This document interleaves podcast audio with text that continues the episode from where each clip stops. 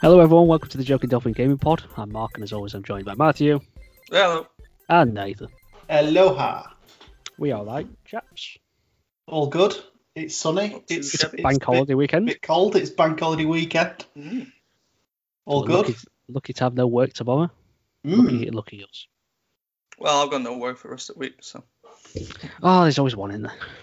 There's always one that's gonna rub it in. Okay, shall we kick off with some news now? Shall I start off with some good news or some bad news? Let's start with the good news. Start with a bang. Yeah. Okay, so Sony, they have decided to U-turn on the closures of the PS3 and PS Vita stores, Mm. Mm. but the PSP stores will still close Yeah. as planned. Oh. Yeah, What so should- they were, they were initially going to close them on the 2nd of July, but um, due to reading the comments on social media, they've decided to go back on it for the foreseeable future, which I think is very positive. Um, as Mark said, they are going to continue with the closure of the PSP store uh, in July. Uh, with that, there's going to be around 35 digital only games that are going to be lost, unfortunately. But if they would have continued with the um, Vita and PS3 closures, that would have been 140. So, yay, they saved some games. I think it's good.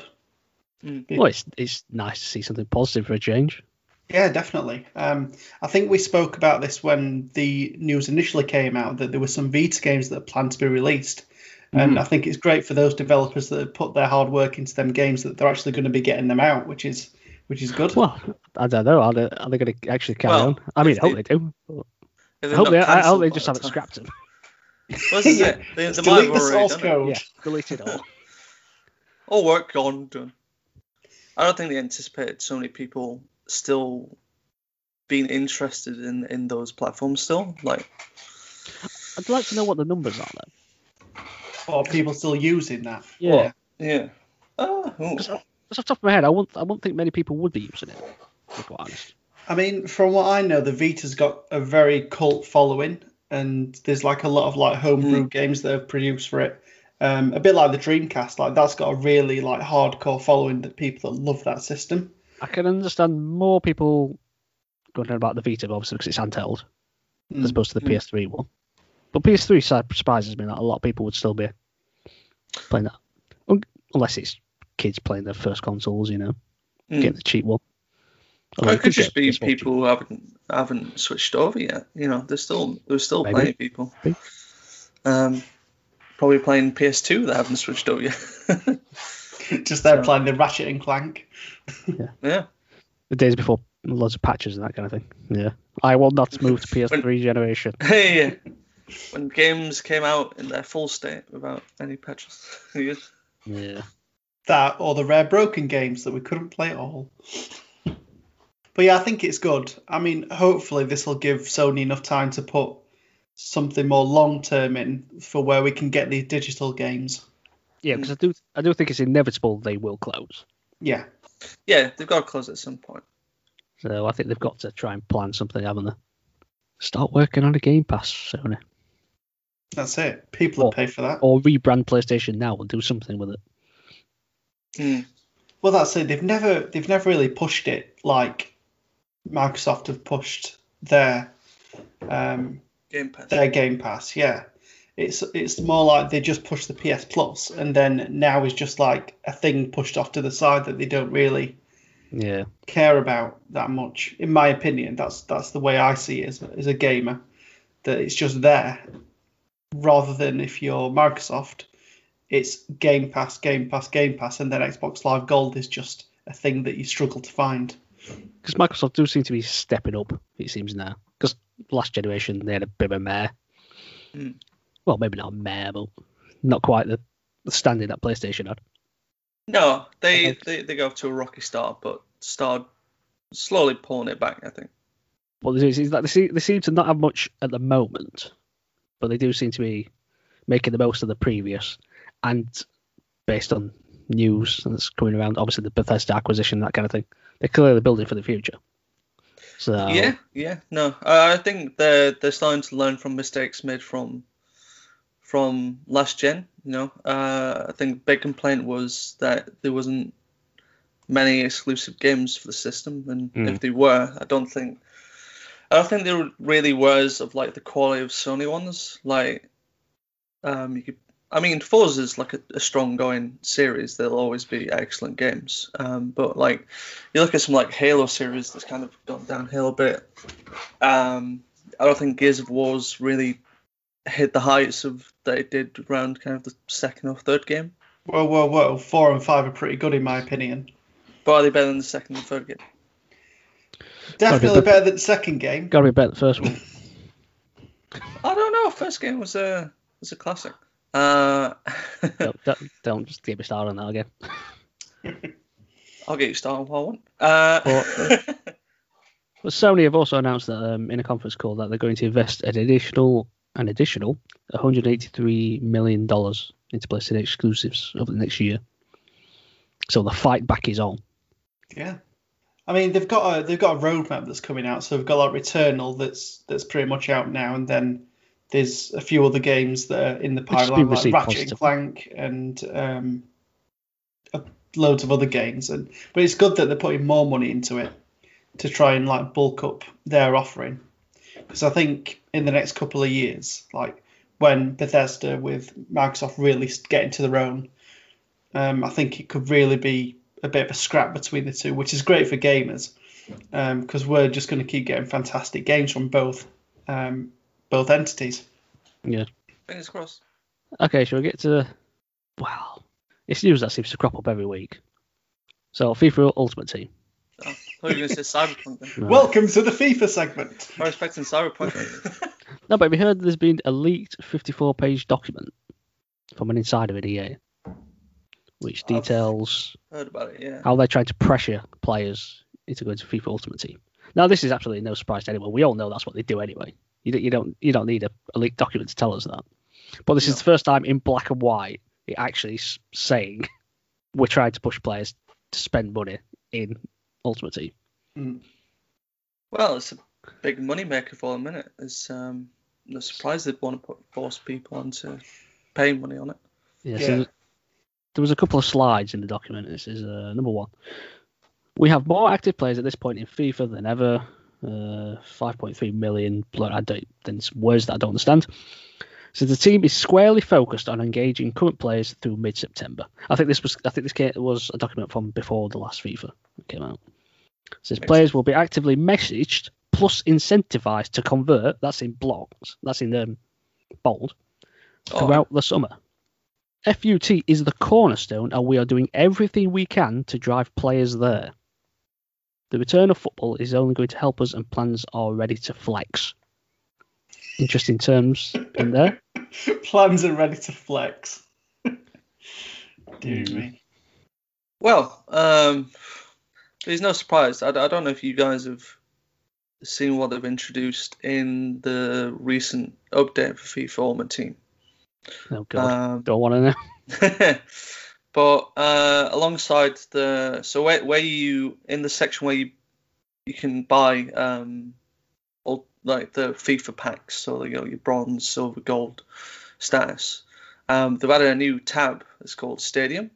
So now what they're doing is they're um, selling the like customizable stadium parts as well now and kits. So like exclusive kits that come out, the Tifos. I, I didn't know what they were called. The you know where all the fans hold a part of a bigger image sort of thing. Oh, like yeah. a mosaic kind of thing. Yeah, it's actually called Tifos. That was a new thing that I'd learned. Um, that I think maybe footballs. I'm not sure. I didn't look into it much, but it's like, oh, you can do this now instead of having to, you know, fight for them in the marketplace. And it's just like, just, just more ways to monetize FIFA at this point. Well, that's it. It's just another revenue stream for And him. then you're going to do it again next year. Yeah. Of course, yeah. That's that's the thing that puts me off it. Like every year, you lose everything that you've done. Yeah. There's one thing in this document though that kind of says it all. And do you know the in-game currency? Yeah. Do you know what it's referred to in the document as? Go on. Certainly not FIFA coins.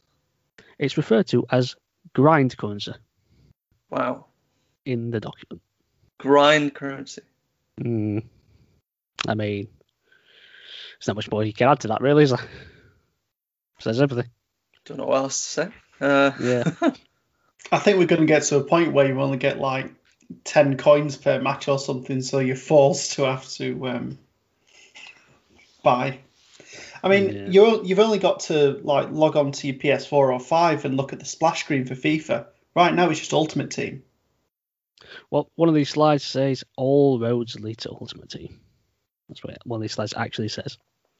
This is they're trying to um, content teasers plus targeted Aruba message. I don't know what Aruba messaging is. Uh, will drive excitement and funnel players towards FIFA Ultimate Team from other modes. So that's their entire plan. That's strange. Never seen a advertisement for FIFA Ultimate Team in pro clubs. Well, this explains why clubs don't get any updates. Well, yeah, yeah. that's true. Well, that's Do because all roads lead to Ultimate Team. I've I mean, just do you had a know what I mean? thought. What they could probably do to incentivize you is give you like ten like points to use against your pro if you set up an ultimate team or something. You can Don't have that for free, ideas. EA. Don't Yeah, give them ideas. yeah. Stop it. I mean, we know what they're like with clubs. I mean, they're, they're that bugged, didn't they, with the formations, so they don't Yeah. care. That took so long to get fixed as well. If that issue was on Ultimate Team, it'd have been done in two days, I imagine. Yeah. And then we had the uh, was it the offside bug in the previous Yeah. previous. Oh, there, there's been so. None of that would be going off in Ultimate Team. Trust me. Nonsense, absolute nonsense. kind of swinging it back to to Microsoft. Um, they've confirmed on the 21st of April that you no longer need Xbox Live Gold to play Hmm. free to play multiplayer games now. Long time coming, I think. Uh, Yeah, this was so all about the uh, the backlash, wasn't it? A while ago. When Yeah. they put the Xbox Live prices up, and Yeah. then they, they came out with like, oh, we're going to give you yeah, free to play games without Xbox Live, which Yeah. is which is good. Eventually. Eventually, yeah. was I mean, it's months something that like the Switch and and uh, PlayStation could already do. Like you didn't need Mm. PSN or Switch Online to play Fortnite or I don't know Rocket League uh, online. But I mean, it's it's more positive news for for Microsoft. It's um, going in the right direction, and uh, yeah, it's just uh, it'll just bring more more people to these games now who are on Xbox but didn't have Xbox Live Gold, I suppose. Yeah, just to add to that, with this update, they also unlocked um, the Xbox Party Chat and the looking for groups feature as well. So you can now Oh, chat that's- to people without Xbox Live Gold. Well, I won't be doing that. But... Well, you need to have friends on Xbox No. first. Yeah, all right, all right. Let's rub it in again. Again, yep. Uh, should we talk about some people leaving places? Now, do either of you play Overwatch? Uh, I used to, and uh, quite a few years ago, I used to be pretty addicted to it. So, game director of Overwatch, Jeff Kaplan, has left Activision Blizzard after 19 years. Oof, that's a long time. Hmm. So, I wonder what the future of that because isn't Overwatch 2 in the works? Uh, it's currently in the works, yeah. Um, it's it's arguable whether whether they needed to make a second one, because from what I can tell, what they've done is they've updated the graphics engine. Um, maybe the entire engine itself potentially. Maybe it's running on a new engine, which at that point then I can understand why it's, there's a sequel. But at the moment, like from what I've seen about like you could have just updated Overwatch with Yeah. all this stuff. Well, that's not the only person who's left somewhere. Oh, So, no. the creative director of Marvel's Avengers, Mm. Shaun Escayg, has left Crystal Dynamics to rejoin Naughty Dog. Ah. Well, don't mistake, blame him for jumping off that sinking ship. Yeah, that's that's it. It's just right from the singing. Although some people are thinking that he did a lot in terms of the campaign, not Well, that's much in terms of last, because he previously helmed uh, Uncharted: Lost Legacy, which I've not played myself, but it's yeah, positive. Oh yeah, Yeah, I bet it's a solid spin-off. So I can understand if he did the campaign stuff because I know obviously that's been received well in Avengers. One of the few things people have thinks good about it. Yep. But maybe, maybe he's just left because that's over with and he didn't he didn't need to stick around or is there more to it? Who knows? Yeah, you never so- know when when people leave whether it's like uh because from how I understand game development, kind of once a game has kind of come out, um, and it's finished, it's kind of it's apparently normal for like people to be kind of let go, and because like Well- they were contracted for that one thing, and that's kind of it, sort of thing. Yeah. We'll see. We'll see. I'm, I'm sure they'll they'll move on to uh, greener pastures in the future, hopefully. Did either of you watch the, uh, PlayStation State of Play? Yeah. Um, I didn't. bit underwhelming to be honest. So we'll talk about the first couple of games that they announced. So I think the first one was that Among Us was going to be uh, coming to PS5, which is which is good for people that like Among Us. Um, I played a bit of it on Switch and I enjoy it for what it is. It's fairly fun. Um, I like. have you played it, Mark? No, I've never played it. Well, it might be something that we could all play. It's um, quite fun. can get on mobile. I know, yeah, but I don't, I don't really like playing games on mobiles. Yeah. I don't. It's like- Tiny little. And my pie fingers, it's just like, one thing to one thing about the mobile version is it is quite difficult to type. Like when you're trying to type a yeah, that's the annoying, that's the annoying thing. Like you've, it takes forever to type and by the time you've typed it, they've already voted you off. I'm like, yeah, I'm not that's it. sus. like- I've done tasks. Yeah, I've been doing tasks. But Um, yeah, the struggle. Um, and they also uh, came out with um, that Subnautica is going to get a PS5 um, revamp. So for anybody that's um, purchased the digital or physical version, you'll get the upgrade for free, which is good. Um, now I, I played Subnautica for quite a while, and I, I did quite enjoy it. I didn't enjoy the giant sea creatures that ate me, but um, I enjoyed the exploration side of it and like the gathering resources and crafting and stuff. So that's good. Um, and then we got a long look at Ratchet and Clank. Um, oh, what's the Rift- Rift Rift Apart. Apart? That's it. Yeah. Um, I mean, the more I look at this game, the more I get really excited for it. Um, what were your thoughts on it, Mark? I really like the look of it. I mean, Mm. I've I've not played a Ratchet and Clank game before. Well, no, I played a I think I played a demo of one, but I have no idea what which one it was or I can't Yeah. remember what I can't remember what you did in it. but I really like the look of this one. I like that futuristic aesthetic and on the planets and all that. Hmm. Really nice, really beautiful looking game.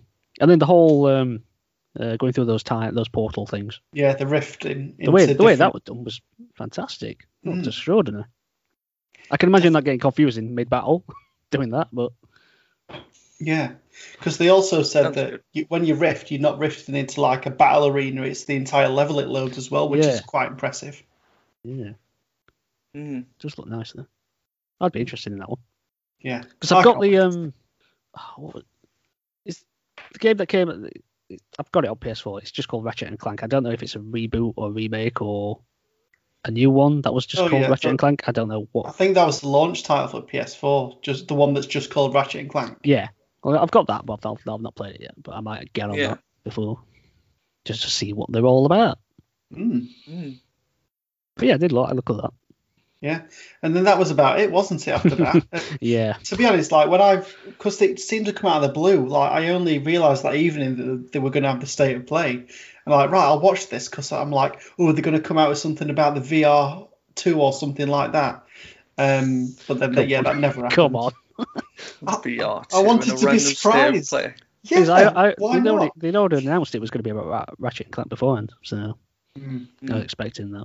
I didn't see that, but yeah, it was nice to see an extended gameplay. Yeah, yeah, But it's good. I'll have to go back and watch it at some point. Right. Have you heard of ACG Gaming?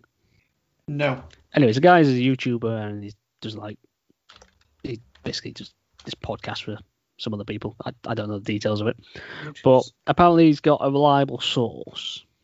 I oh, mean, take this with a pinch of salt, but uh, from a reliable source is that the Metal Gear Solid IP is up for grabs oh, interesting.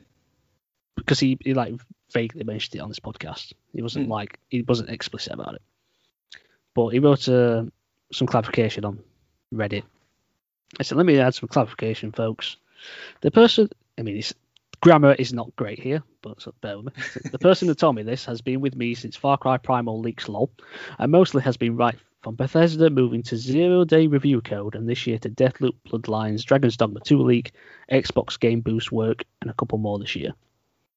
I was simply stating I had heard from a source the same that informed of the Xbox Boost, the Deathloop delay, Bloodlines, and the other stuff I had talked about as saying this happening, and that Metal Gear itself was in some way up for grabs.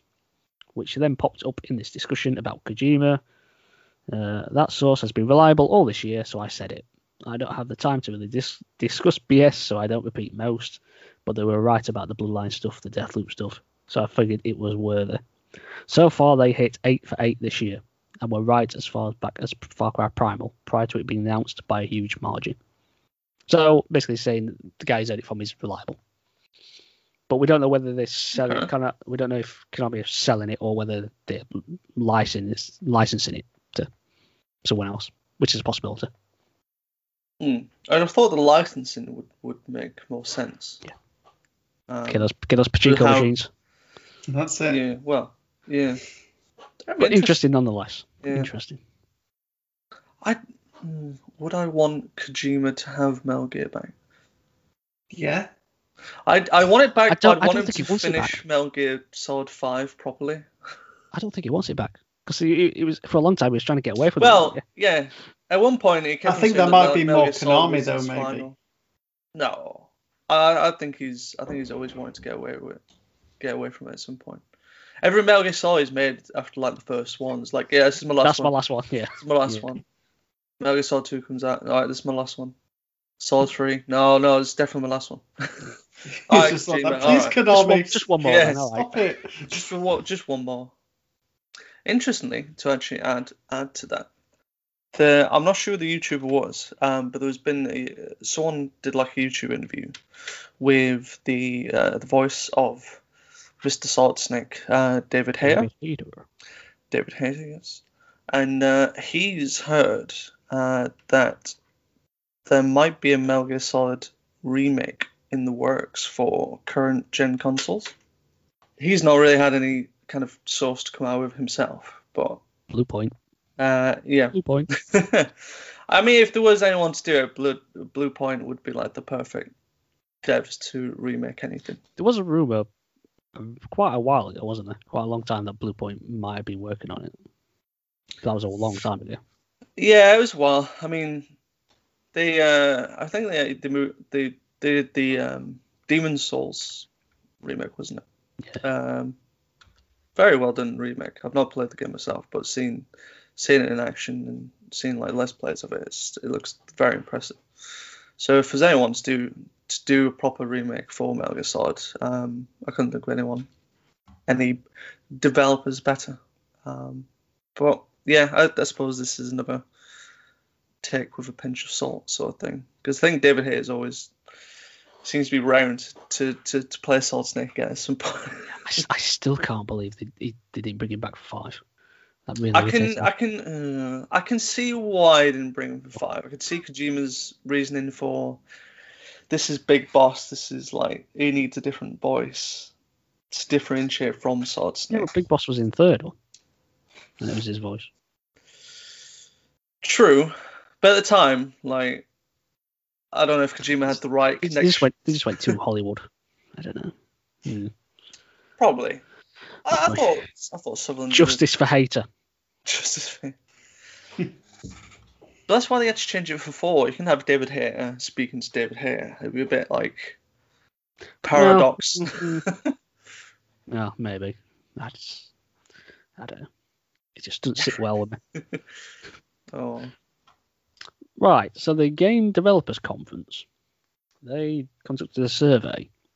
It's just I'll just read. It's just the Game Developers Conference today released its annual State of the Industry survey today, showing an uptick in the number of respondents who had seen their projects delayed as a result of the pandemic. I mean, Mm. that's probably no surprise. But of the more than 3,000 developers who answered the survey, 44% responded that their current game had been delayed due to COVID 19. 49% said their games hadn't been delayed, while the remaining 7% didn't have a game project at the time of the survey. Uh, despite the delays, many, many developers are actually finding themselves more effective when working from home. When asked, when asked how remote work has impacted them, 35% said it greatly or somewhat increased their creativity and or productivity. 32% said there hadn't been much change, while another 32 said their creati- creativity or productivity had greatly or somewhat decreased. A handful of other questions that saw notable shifts from last year. 38% of survey respondents said they are or have been involved in AR or VR development, down from 46% in last year's poll. Finally, developers appear to be growing more comfortable with the idea of subscription services, like Xbox Game Pass and PlayStation Plus. When asked if such, services will devalue individual game prices, the number saying yes dropped from 27% last year to 21% this year, while those saying no rose from 26% to 30%. There's some interesting stats there. Yeah. Do you think more developers might start working for home? I don't see why not for, for their field Yeah. because it's le- normally it's less that developers need to be as part of a team. Um, they can be given like their bit of code to work on, and then they can just go and work on that for that day or that week or whatever. Or maybe they just Yeah. have like one day in the office. Yeah, yeah. so they can collaborate on what's been done Yeah, next or what's next in that project, and then then they can go away and work on it. Because I do maintain that collaboration is important, I think, for a game. You really Yeah. need to be speaking to each other. But I guess it's good for the individuals as well. You know, there's, there's no actually think, commuting, that kind of thing. yeah. I was actually, I think it just popped into my head. I think a good documentary to see how um, the pandemic has like affected the team and how they've had to adapt to it is um, the one made uh, made by NoClip. If you've heard of uh, if you've heard NoClip, uh, Danny Danny O'Dwyer, I think it is. I don't know his name. I, I know, no. An Irish bloke. Um, he did uh, he did like a whole series on the whole um, development for Hades. So like when it first started up to when they got like a proper release, and then when they had to continue updating, that's when they started hitting the like the pandemic came into came into it at that point. It's it's really good, interesting um, watch on like how teams had to adapt to I suppose the the world event uh, that's affected everyone. Um, but it's, it's it's really interesting watch. I'd, I'd uh, I recommend it for people interested in like game development and how it all comes together um, for one team. The Nintendo Switch is now the sixth best selling console of all time in Japan. Um, saying that, there were fine margins between um, number five and number six, so it could have potentially overtaken it. Um, but yeah, it just shows like what an absolute force that console's been in in Japan. But it's not quite a DS standard yet, so um, right now, as of this article about a week ago, um, the Switch has sold 19.4 million consoles in Japan. Um, the for it to reach number one, it's got to get to 33 million consoles sold. Um, but I think if um, Nintendo bring out like a Switch Pro, um, it could definitely have a chance of um, outselling the DS and becoming the most or the best-selling console of all time in Japan. I'm going to shock you here. If they do come out with a Switch Pro, I might dabble. Ooh. Ooh, I might give it a sh- I might give it a shot. I might give it a go. What's this? Can't believe it. He, he, he says now. Yeah, he says, We'll wait until it actually happens. But, but I'm interested. What, what's what's the first game you'd try if you ever got a Switch? I don't know. I don't know how many what games That, that really there. Nintendo one, that one. Yeah, that, that yeah that, That, that, that one with Mario, that, uh, Tetris that might- 99. that one with that Mario guy in it. That one. that Mario that- guy. I don't know. Oh, he's gonna play Mario and Rabbids. Is is there a particular reason that's got you onto this thinking? Just broaden my horizons. Hmm. Wow. It's never a bad thing.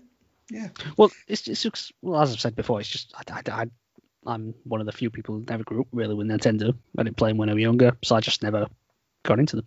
I don't hmm. hate them or despise them or anything like that. It's just it was just never my thing. Yeah, So I thought well, now now now I'm an old man, I can make choices myself. that's it. I'm a free man. You can do whatever you want. You can eat that chocolate cake, buy that console. It might shock you even more and go with that. Is it Pokemon Snap, the new one? Is that the new thing? Oh, a new Pokemon. Yeah. Snap. I think you'd quite enjoy that actually. It's uh, quite relaxing. And Yeah. Yeah, Well, that, that, that might be the, that, that might be the game that gets me into Pokemon. Maybe. Watch this space, folks. right, I can't this believe out. this. If you get into Pokemon and start playing the main games, that'll just be. I'll be That's done. it. We'll, we'll, we'll start. We'll start. We'll, we'll drip feed him onto, onto Snap, and then once he gets into there, then we'll, we'll move on to like Sword Yeah, and Shield.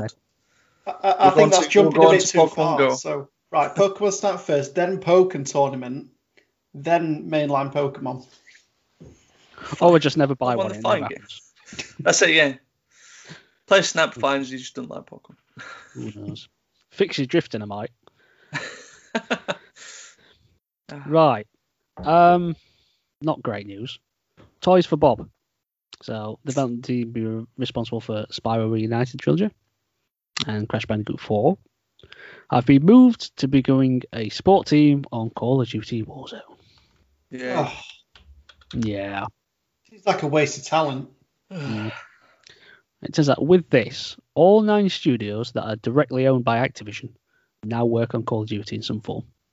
Oh nine! Wow, I'd I'd list down here as them being the seventh active, but I've clearly missed two, two, two that's not on my list. It's. Who's not on there? Uh, I don't like the sound of this. I don't I don't know why. I no. Well, we I do know why. I do know why, but I don't like why. I should Yeah. say. Uh, it's really frustrating because like, I mean, the same happened with Vicarious Visions. Yeah. You know, they they did an excellent job with the uh, remaster of the Crash Bandicoot games. Um, did a probably a phenomenal job with the Tony Hawk one and two remasters. And then the reward is like, oh, now we're going to dissolve you into Blizzard. Yeah. Yeah, you've done such a good job. So you've got so like you got so much like classic games in your library that you could use Vicarious for. Like put like put them on like Tony Hawk 3 and 4 or like make them do like a new Crash or Spyro. Or just I mean, it's not like they've- everything Call of Duty. It's not like they've not got enough people already on Call of Duty. Yeah, that's it.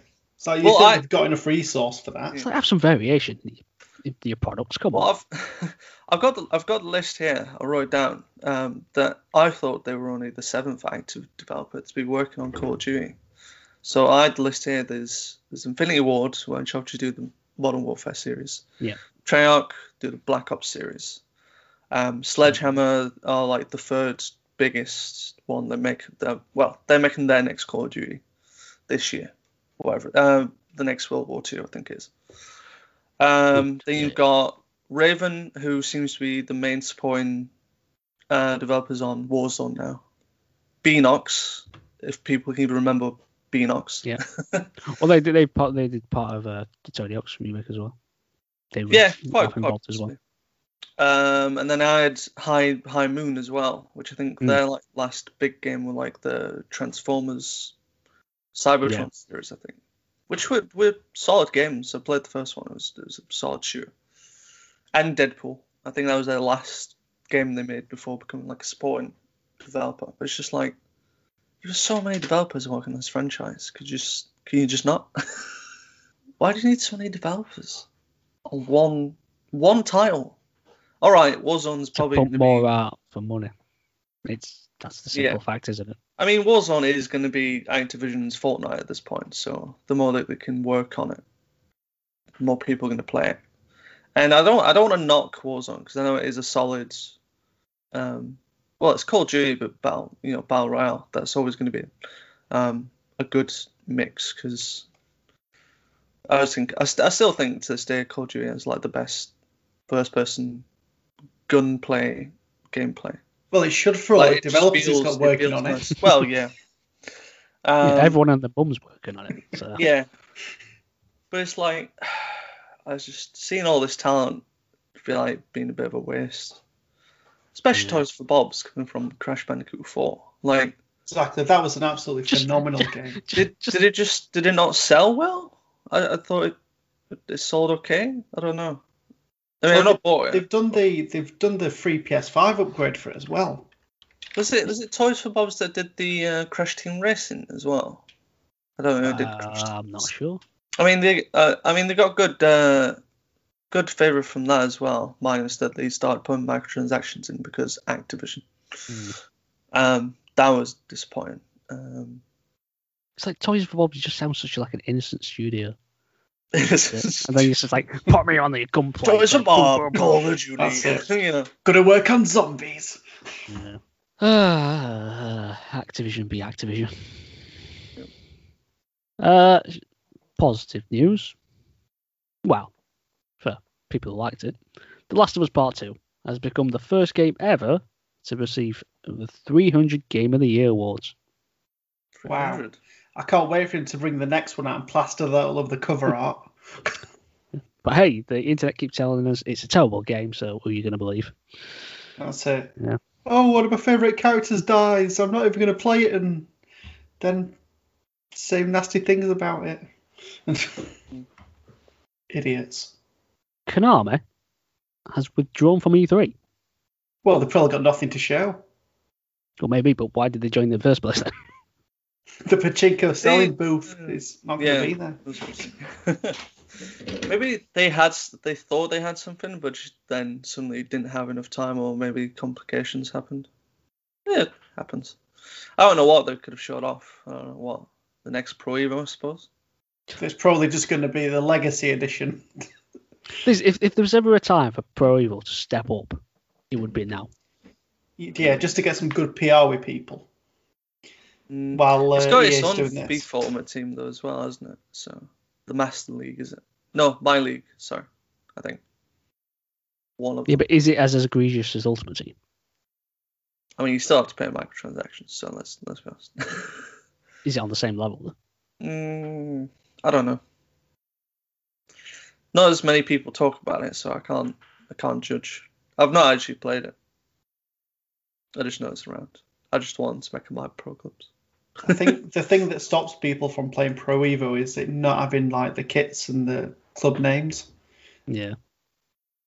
Well, interestingly to add to that, actually, um, they did mention they have exclusive license for Napoli. Mm. So Got Napoli, Juve, and um, I think another couple of teams in Italy as well probably. that EA have lost. Well, no wonder what Napoli are going to be called in FIFA next year. Well, they'll still be called Napoli, but it'll be the badge. They'll be no. Wait a minute. If they got naming rights, they'll have to call them something else. Well, Napoli the- with a the- Y at the end. Yeah, yeah, Napoleon. because I can remember um, about two or three FIFAs ago, they lost the um, logo rights for Napoli, and they had to change the logo a f- a few years ago. Oh, really? Didn't know about that. Dynamo Napoleon. Perfect. So Sony is testing video content as part of the PS Plus subscription service. Mm. So um, they're, they're doing it exclusively in Poland right now. Um, so this trial service um, started on the 22nd To the motherland. of. Yep, that's it. The motherland. Such a random place to start that. Yeah. It's the it's the central hub of gaming. Says CD Projekt Red. Well, yeah. I guess Um, there is that. Anyway, so it started. It, well, it was active from the 22nd of April, and it's going to go right through to the 22nd of April 2022. So they're going to be trialing it for around a year. Um, so this service allows PS4 and PS5 users in Poland to access over 20 television and movies from Sony Pictures, and this is going to be just a part of your PS Plus subscription. Um, so that will include um, things like Zombieland, um, Venom, uh, The Equalizer 2, Baby Driver, Blade Runner 2049. Um, so a few things there. I mean, if it's going to be for free on top of your subscription, why not? Yeah. Check him out for the video. But yeah, so uh, with any luck next year, we might get that, which would be nice. I think it's good. It's good for Sony. I think it's like another feather in the cap for PlayStation Plus to try and get people on there. And I mean, if they can maybe purchase some other things, like some series that people actually watch, then it could be a good, unique selling point for them. Just sticking with films. Interestingly, uh, I don't know if uh, I don't know if anyone here is interested in the in the Oscars. I know I think Mark is. Um, I don't really pay too much attention other than like who wins best film.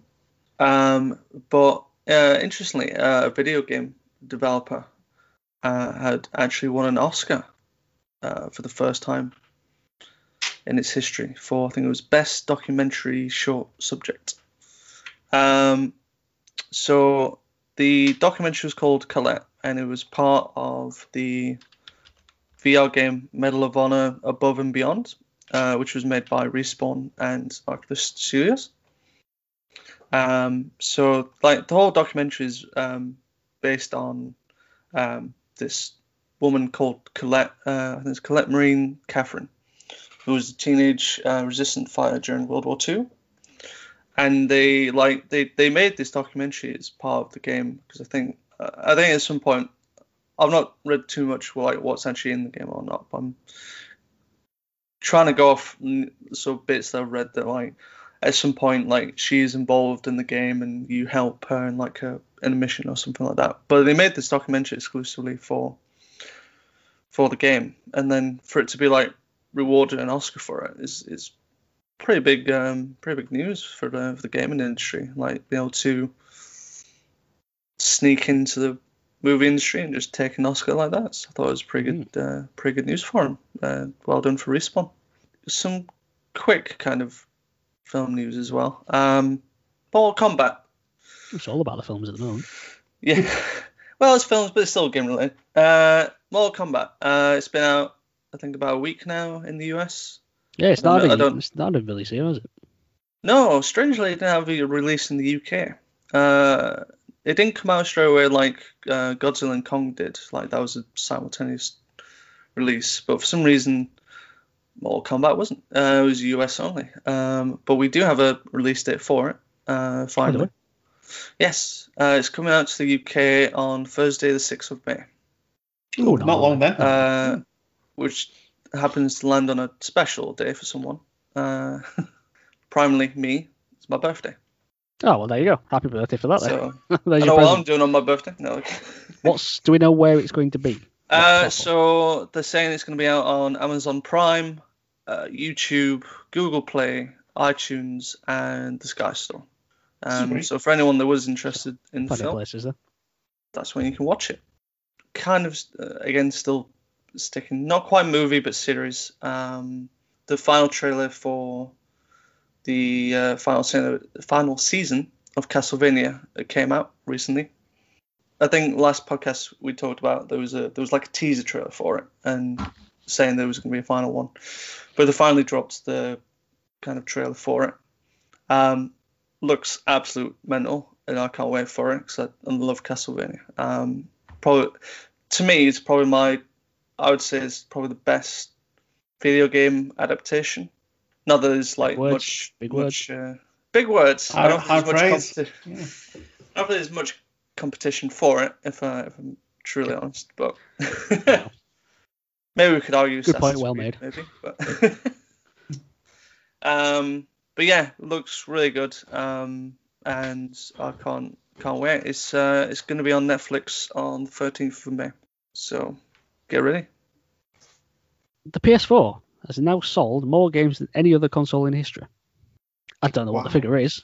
That's all I can tell you. I probably should have had a look at the stats, but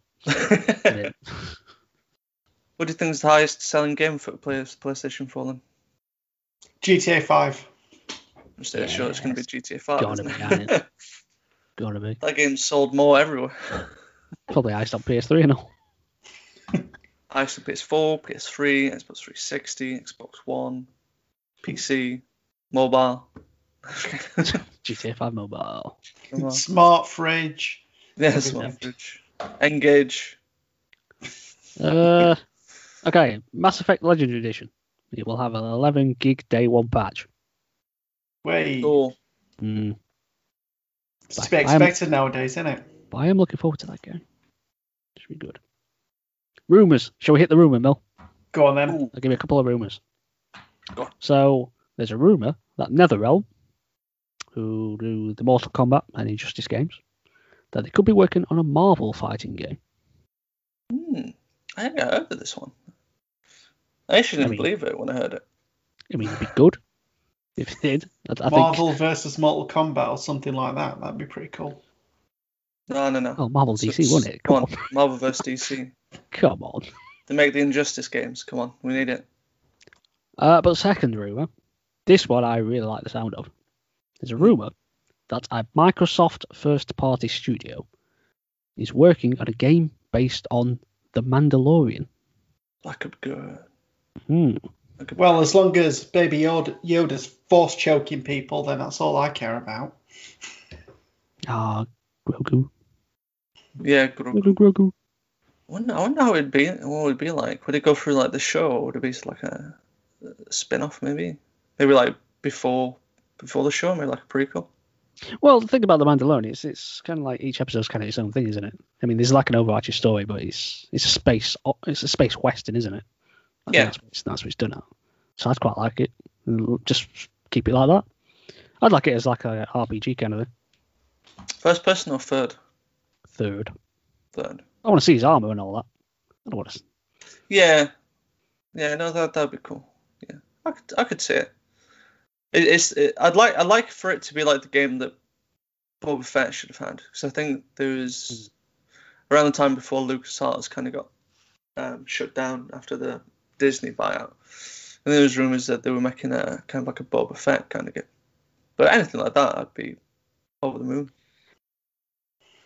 The International Olympic Committee, they're making a move into virtual sports. They're having the first ever Olympic virtual series. So the International Olympic Committee will partner with five international sports federations. Uh, this is from their website, and games publishers to produce the Olympic virtual series, the first ever Olympic licensed event for physical and non-physical virtual sports. Taking place ahead of the Olympic Games Tokyo 2020, the OVS will begin on 13th of May continuing through to 23rd of June. The Olympic Virtual Series will mobilise virtual sport, esports, and gaming enthusiasts all around the world in order to reach new Olympic audiences, whilst also encouraging the development of physical and non physical forms of sport in line with the recommendations of the IOC's Olympic agenda. The following international federations and gaming publishers will be part of the Olympic Virtual Series. Quite a few of these I've not heard of, but uh, the World Baseball Softball Federation Confederation, and that's by eBaseball Powerful Pro Baseball 2020 by Konami. I, I've not heard of that, but uh, Union Cyclist International, so the UCI, uh, Zwift Inc. I've not heard of them. That, No. not heard of that publisher. Uh, World Rowing, and that'll be it just says open format. I don't know what that means. Uh, World Sailing, is, that's by Virtual Regatta and Virtual Regatta SAS. But this is the interesting one. Federation International de l'Automobile, so the FIA. Gran Turismo, Polyphony Digital. So Gran Turismo is going to be an Olympic event. I could see. I could That's see. where the world's going. Yeah. The OVS creates a stage to connect the physical sporting world with the virtual and simulation sports gaming community, providing an opportunity to engage with the Olympic movement. Each federation will offer its corresponding event in a format that maximizes online mass participation and prioritizes inclusivity and participation through the OVS. The mass participation series allows participants around the world to compete from home or their training facilities. I don't know. In order to generate excitement in the build up to the Olympic Games Tokyo 2020. All five events will differ in form and concept and will operate via the sport's respective publishing platform, where participants will be able to take part.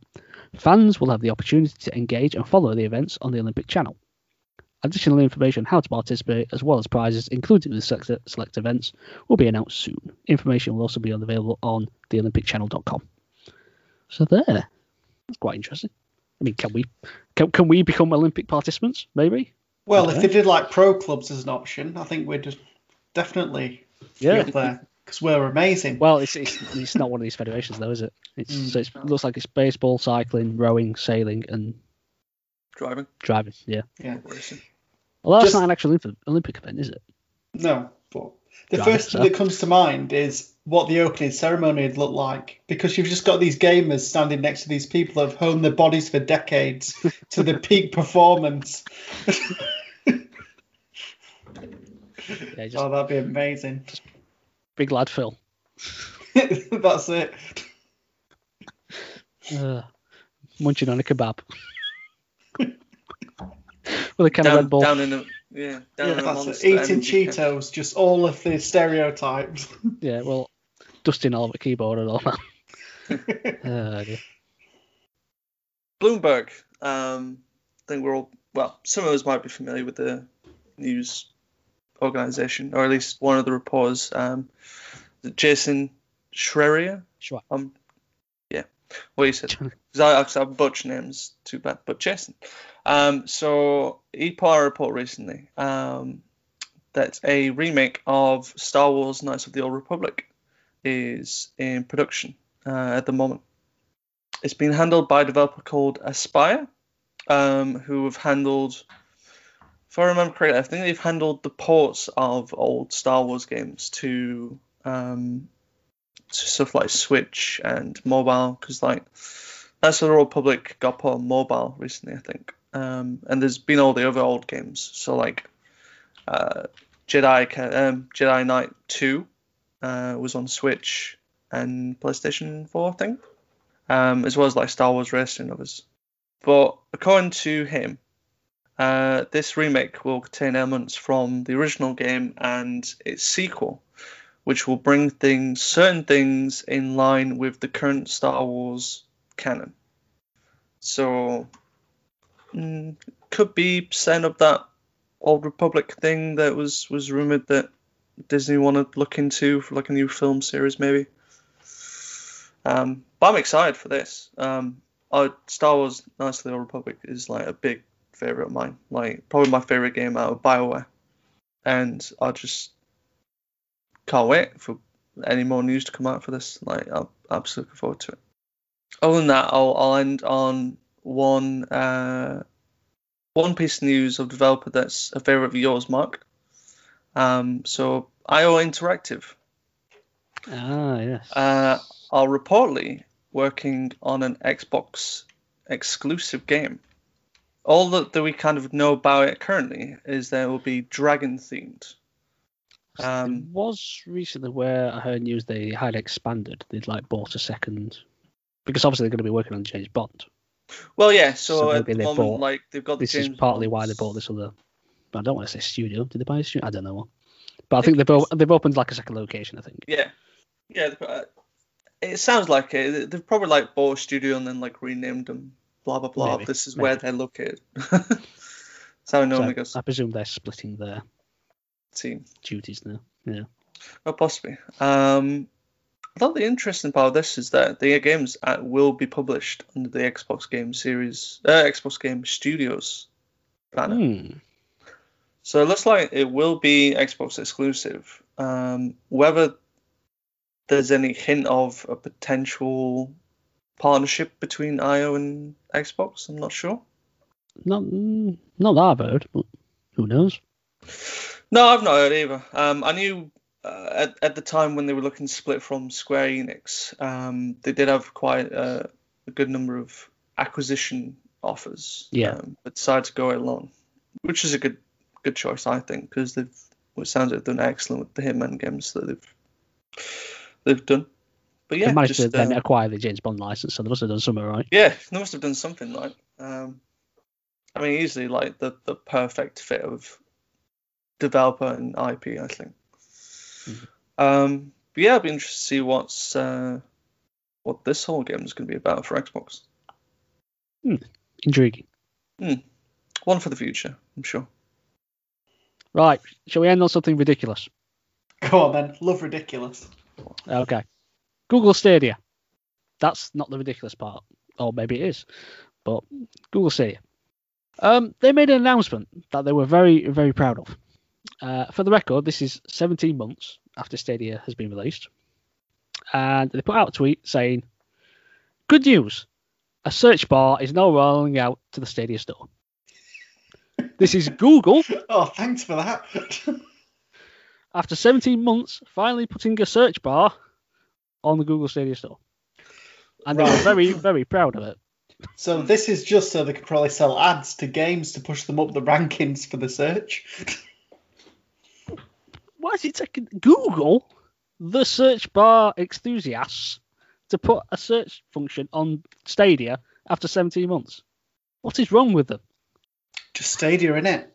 That's all I'm gonna say. I mean, what? the- Anyway, just stupidity. Uh, that's the end of the news, I think. Shall we move on to what we're currently playing? Yeah. Yes, sirree. Go on, Nathan. Kick us off. Okay. So, um, I finished Immortals Fenyx Rising. Um, so that's good. Um, the the end was a bit strange.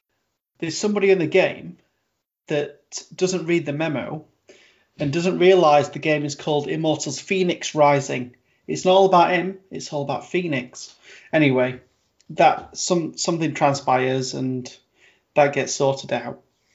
Um, Okay. but yeah, towards the end, like there's just it's just so hilarious because like if you're into like Greek mythology and puns and wordplay, then you'll absolutely adore this game. Um, and yeah, just towards the end, they just ramped it up to eleven. It was absolutely amazing. Um, and then after I finished it, I just had an empty hole in my heart where Fenyx should be, but he wasn't there anymore Oh, and then um, I had to move on to other games. So um, one game that um, you talked about last week, Mark, um, Watch Dogs Legion. Um, I've actually started playing that. Ooh. Um, quite enjoying it so far. Now I played the first Watch Dogs and I didn't really get into it that much, but this one just seems a lot more accessible Mm. and a lot easier to like get on board with. And um, yeah, I'm just I'm enjoying it so much. Um, I've picked my character um, that I am. Um, I'm not going to go into why because that um, incorporates a bit of bad language. Sounds about right. but that's honestly, I read like a little bit of this person's bio, and I'm like, yeah, perfect. I'm going to be that guy. um, but yeah, I've um, I've got to the point where I've like finished like the introduction side of it, and um, I'm roaming around doing my first few missions and things. Um, I got into an altercation and uh, stole a police car, and they are absolutely rapid, um, just like racing through London, like futuristic dystopian London Yeah. um, while they're after you. It's um, it's great. Um, just enjoying it so far. I, I, I was like dead set on doing like a like a load of the missions, You, and then you, you were dead seg. the dead set. Yeah. Oh, he said it. Mm. Oh, um, Carry on. yeah, and then um, I got into an altercation, and um, then I decided to just go GTA style and cause havoc. Um, Of course you did. yeah, Of course you like did. like you do. Um, but yeah, I'm, I'm enjoying it so far. I've not invited anybody to like join that, our group yet. Um, Are you but going it alone, are you? yeah, I'm Lone Ranger right now. But I, I like how you can like patch into like people and like see what they do for a living, like what Yeah. special um, like skills they've got, who they know to try and like help you in the um, in your journey. Um, but yeah, I'm surprisingly I've got into it. I mean, the only reason I've got Watch Dogs Legion is because I got it with my PS5 along with Immortals Fenyx Rising, and I thought I don't even want to play them games, but loved Immortals Fenyx Rising, and now I'm really liking Watch Dogs Legion. So sometimes greatness is thrust upon you, and you've got to just take it and roll with it. Um, but yeah, really enjoying that. And um, a game that I got recently, um, this might interest you, Mark, because it is actually a simulation game. I've got something called House Flipper. Oh, I've got that, but I've not played it yet. Right. I, I think you're in for a treat, honestly. Um, right, I'll, I'll get into that. I only get, right, I only got this yesterday, and I'm pretty excited. Um, so basically, it's a simulation game um, where at the beginning you you basically yourself in a shack, and you've got like a, a laptop where you accept jobs. Um, so my first job was that there'd been like a break-in in somebody's house where the house had been ransacked and you had to like refit um, a radiator. I'm like, right, okay. So I got in Did there. steal the radiator? Well, they, it seems like it. There wasn't one there.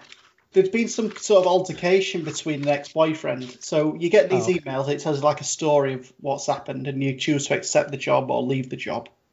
to build This is money more in depth than I thought it was going to be. Yeah. think there were going to be backstories. Yeah, well, I'll I'll move on to this, but there was one email that annoyed me, so I'm like not going to do that job for that person. Anyway, so I got into the house, I cleaned it up generally. Um, so you've got like a broom that you can use to like clean the floors and stuff. Um, you can pick things up, move them around, and basically get the house into a um, a better state. But for the radiator, you've got like an iPad style thing where you can go and buy stuff online with your money that you've got. Um, so that money just offsets the earnings that you get from your job, and then you um, you fit the um, radiator to the wall, and then you've got to like turn all the spokes and things to get it all in place and stuff. And it's just it's just so relaxing, like like going into a house, looking like what right, what do I need to do? So first I'll clean the floors, then I'll put all the furniture back where it needs to be. I'll clean the windows. Oh, you've got a steamer to clean the windows. Um, so you've got to hold down like the trigger at the back to start steaming. And um, there's always one little bit that always evades me, but I'm just like drifting down with my steamer, getting all that done. Um, you paint walls, so somebody will say to you, "I need, I want my house freshening up," and they'll say what colours they want. So what you've got to do is kind of like gauge the size of the room to what kind of pot you need to buy. Um, so you're not like spending money on paint that you're not going to use. So yeah, and then the latest job that I've done is for a new family that's going to move into a house and they've got a baby on the way. So they wanted me to clean the house up because they've just bought it and decorate and furnish the baby's room. Um, so yeah, that baby's got a killer room to go into when they um, when they eventually move into the house. It's black Um, walls. No, I did it. uh, It was like a um, like a, an autumn red. Uh, I decided to do it for him. But Very everything else is like grey and chrome, so it's like pretty modern. Um, but um, yeah, so there was an email that I got from a prospective client that quite annoyed me um, because they said, "I want th- I, I want some work doing. I want all this sorting out, but I'm not going to pay you unless it's done to my exact specification." I'm like, "Listen, I'm the tradesman. As long as I do the work, then you pay me." So I ignored that email. Like, no, Yeah. don't want clients like that. I'll be honest. Can't Like, do it reminded me of some people in real life at work, and that like kind of hit home. So like, sod them. Start start getting non flashback. Yeah.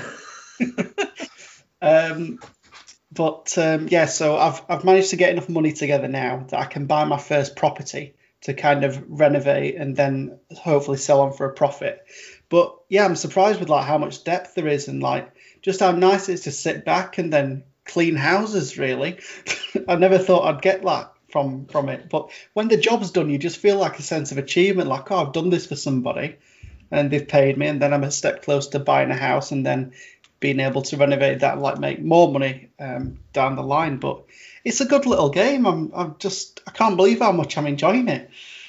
Sounds like my kind of game. Yeah, yeah, definitely. I'm just imagining myself like cleaning up this virtual house and then just watching my own house around me, just like getting dirty and dirty.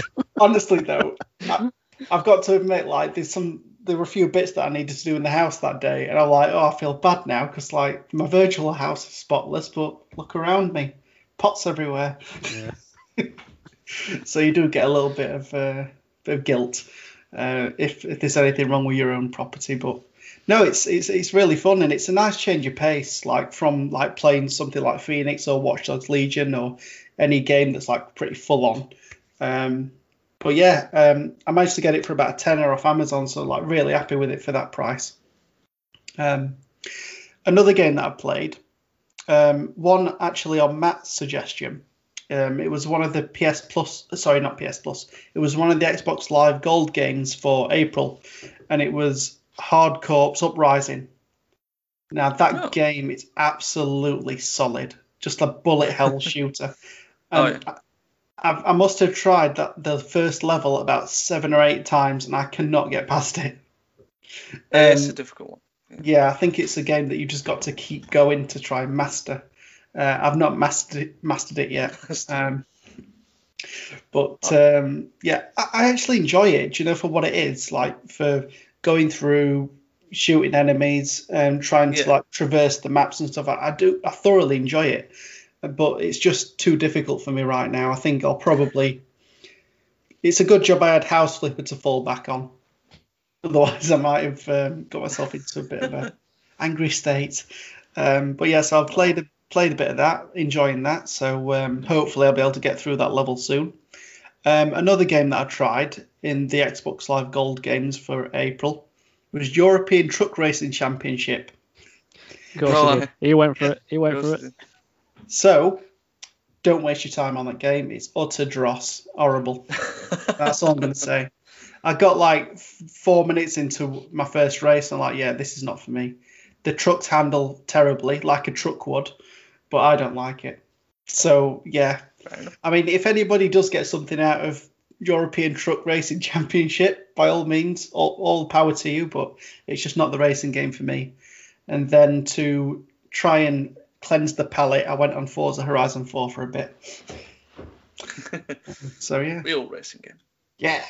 So yeah, I've been playing quite a few games. So yeah, that's that's me. Um, what about you, Mark? Right. So let's start off with a game, a weird game called Do Not Feed the Monkeys. Ooh. Now, in this game, you play a guy who, through a friend, has become a member of a secretive club known as the Primate Observation Club, where you observe the lives of caged monkeys. i.e., you spy on individuals through live surveillance feeds. That's what it is.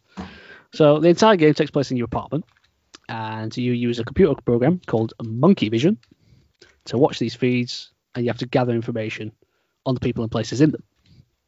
And there are like multiple feeds. I think you start with four, and each of them are referred to as a cage. Uh, and you watch them, and you have to mark down in your notebook what you see and hear. And you then have to use this information to cross-reference on the internet to identify specific details about the people and places in them. And the end goal is to close these cages by discovering a certain amount of information from each one. Mm. Now, this it shares some sort of similarities with, you know, Beholder, which I mentioned Mm. a few months ago. But basically, you're spying on people and stuff like that. But this does this is not quite as dark in its tone as that. Uh, but anyway, while you're doing all that, you've also got to like monitor life simulation stuff. So it's like your hunger and your sleep, and you got to go to work and pay your bills, like pay your rent, that kind of thing. Mm. And every five days, you are evaluated by this club. Uh, and there, there are rules to this club. One of which is do not feed the monkeys, which is basically telling you that you're not supposed to interact with the people you're watching, Mm. but you can do it if you find out the right information. And you're required to purchase new cages every five days. So you start with four, and before your next evaluation in five days, you have to buy, you have to have uh, nine. And then every five days, that number grows exponentially. So the next time you require 16 Jeez. in five days, and then so forth. Hmm. So what happens is you end up having all these feeds running at the same time, and but you can only watch one at a time. So there's like multiple things going off, and you have to like keep switching between them and observing and making notes and all that. So it's all about management, basically, about what's happening in each one. Hmm. And I have to say that overall about the game, I liked the premise of it, but I wasn't a fan of the execution. Um, firstly, the game does a bad job of telling you what you actually need to do. I couldn't really work out it. The explanation was a bit poor in terms of how you mark things down and that kind of thing. There seems to be very little feedback to whether you're doing things right or how far you've progressed. Uh, some cages close, but there's no explanation as to why they have. And like, but the the feed just remains open on the thing, so Okay. you don't actually know if it's closed or not. Uh, there was a bug that kept the notebook open, so I couldn't click anything. Uh, the life simulation stuff I just found a real distraction. Uh, it made it less fun. I mean, I get the, that the point of it was all about management of these things, but it's the actual studying and making notes and that kind of thing I kind of, kind of liked, but all this other gubbins that just went off. This is a bit weird. Like if your hunger drops, it, it starts making like a, a grumbling noise of your stomach, and when you're wearing headphones, that sounds horrible. Uh, yeah, so I, I came away, and basically my game ended because I just forgot to pay the rent once. So I just got chucked out of the flat by the landlady with a copper. That was the end of my game, and I just thought, oh, okay, that's I just can't be bothered to carry on playing this, which was a shame because I liked the, as I say, I liked the premise of it, of the observing and the studying and writing down, doing detective work and that kind of thing. Mm. But just, uh, mm, I won't play again. Mm. Another game I played, which I think both of you have played, is Wolfenstein: The New Order. Ooh, Yes. Mm. have you completed it? I have. This is a first-person shooter, and you play as William B.J. Blazkowicz. Uh, beginning during the Second World War, you infiltrate a facility with the idea of finding a guy called Deathshead. And along the way, you discover that Nazis are using advanced technology to their advantage. Uh, things don't go to plan. Your group is captured, and you're forced to make this morality choice, aren't you? At the Yeah. beginning, Yeah. Yeah. Which ends up having slight implications on the story and gameplay further down the line. Uh, in the ensuing chaos, he suffers a significant injury that puts him in a coma, and for 14 years, BJ is pretty much in a vegetative state. Eventually regaining normal functionality, he goes and discovers that those pesky Nazis only went on and won the war, didn't they? Ah, dear me. So BJ sets off all to kill all Nazis basically and find Deathshead again. I'd say I quite like the gunplay in it. That's quite enjoyable. It's fun. It's like honestly, you could just mow down enemies because they're Yeah. not the cleverest, are they? particularly when it came to like the dual wielding. Mm. That's that was fun. Mm. I didn't like. I, I really, I really wish it auto picked up ammo though. This Yes. really did. This really irritated me. It's a very archaic design still. It's like It's just like I was just mashing square to pick up the ammo and all and all other gubbins and that. And it's just like, but that's also the button for reload. so it's like, I'll shoot around. Oh, I will need to pick these bullets up. Oh no, I'm reloading after shooting one bullet. And it's just like, just just auto pick up the ammo and Yeah. let me just reload when I want. yeah. That was annoying. One thing that I really like about the game is I, I like anything that's like alternate history, like if something changes, like in the past, how it affect the future. Yeah. Um, and I like how um, there was like a moon base and stuff that you could go through. That was that was Yeah, quite th- nice. yeah, this was a bit. Th- yeah, the moon bit was a bit of a surprise. It's it all went very eye in the sky. Mm. Well, wait till you play the second one. Oh great, I can't wait now. Then. Uh, I might have to watch that for you. Big up to my boy Max. Big fan of him. I very much enjoyed the side mission where you have to go around and find his toys. Yeah, yeah. that's It's like, oh, I've lost my toys, and it's just like, yeah, good humoured. This it's it's got a bit of adult humour in there, hasn't it? Oh yeah, definitely. Just, yeah. just I mean, the fact that it's called BJ Blazkowicz, that's one for a start. And then there's scenes with him and is it Anya? Is that her name? oh, Oh, is the that his- was that the girlfriend? Yeah. Yeah. yeah, There's scenes with her. very adult indeed. Very. There's a part fairly early on on a train. Oh, I was just about to say the same thing. Yeah. Well, I don't know if you're going to say what I'm going to say, but uh, so basically, Oh. you're trying to blend in on this train. Yeah. It's a, it's a Nazi train. Are you tasked with carrying a train? Uh, no, no, no. You can You're a tray. Tasked with carrying a tray down the train. Yeah. And I have to say, this just goes to show the way my brain works. I just spent a good minute just like swirling the tray around, just watching the coffee swirl around in the mug, just wanting it to spill over. It's like, oh, can I get it to spill? Can I get it to spill? It's just like, that's brilliant. But yeah. Well, what were you going to say about the train?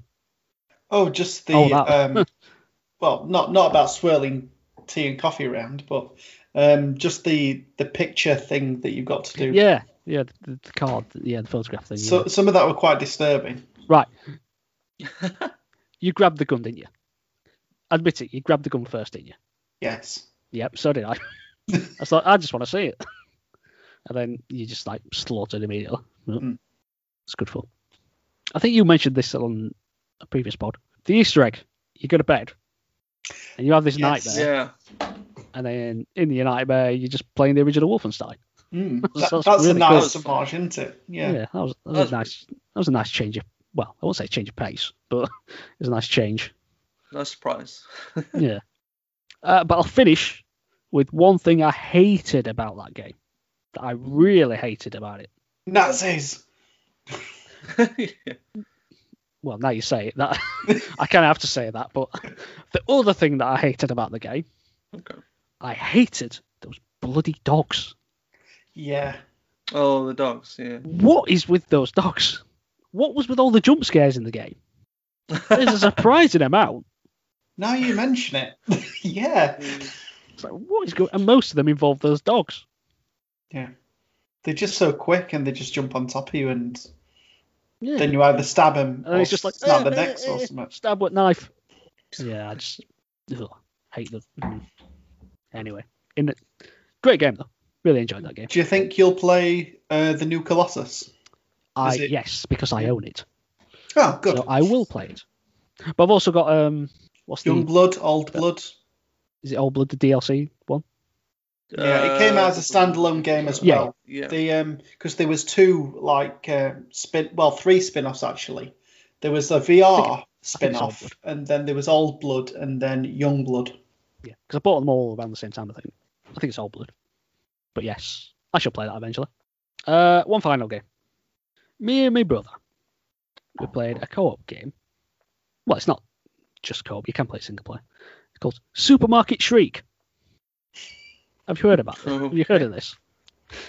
Don't think. So yeah, we were playing it over share play, and it's like a puzzle cart racer kind of thing. How can you? I don't know how you describe it. So you, you control a man and a goat. Stick with me. A man and a goat, and you're inside a shopping trolley. Okay, Both of you. Yep. Okay. and using the power of your screams or shrieks, you use that to propel you around a series of obstacles inside various stores. So if the man screams, you turn one way. If the goat screams, you turn the other way. And if you scream at the same time, you go straight on.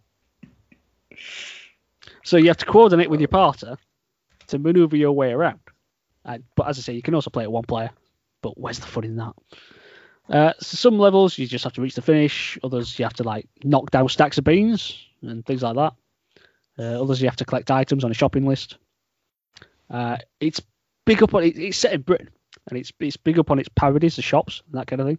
Mm. So it's like all the sign all the signs are like reminiscent. They've all got like the font and design of like famous shops. It's like one that's like reminiscent of Curry's, another one that's reminiscent of Tesco's, and one shop that's called Winton's. Now I don't know if anybody gets that reference, but here in Britain there was a a very famous game show called Supermarket Sweep, which was ho- hosted by a guy called Dale Winton. So yeah, but it's jolly good fun.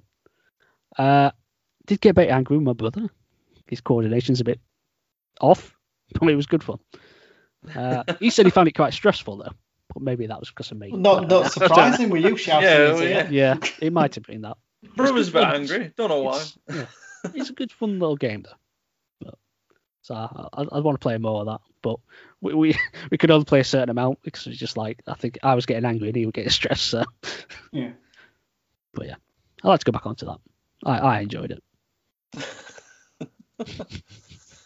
uh, go on, Matt. What you played? Uh, what have I played? Um, so, kind of moving on from last podcast, um, I've gone through and completed uh, Middle Earth Shadow of Mordor.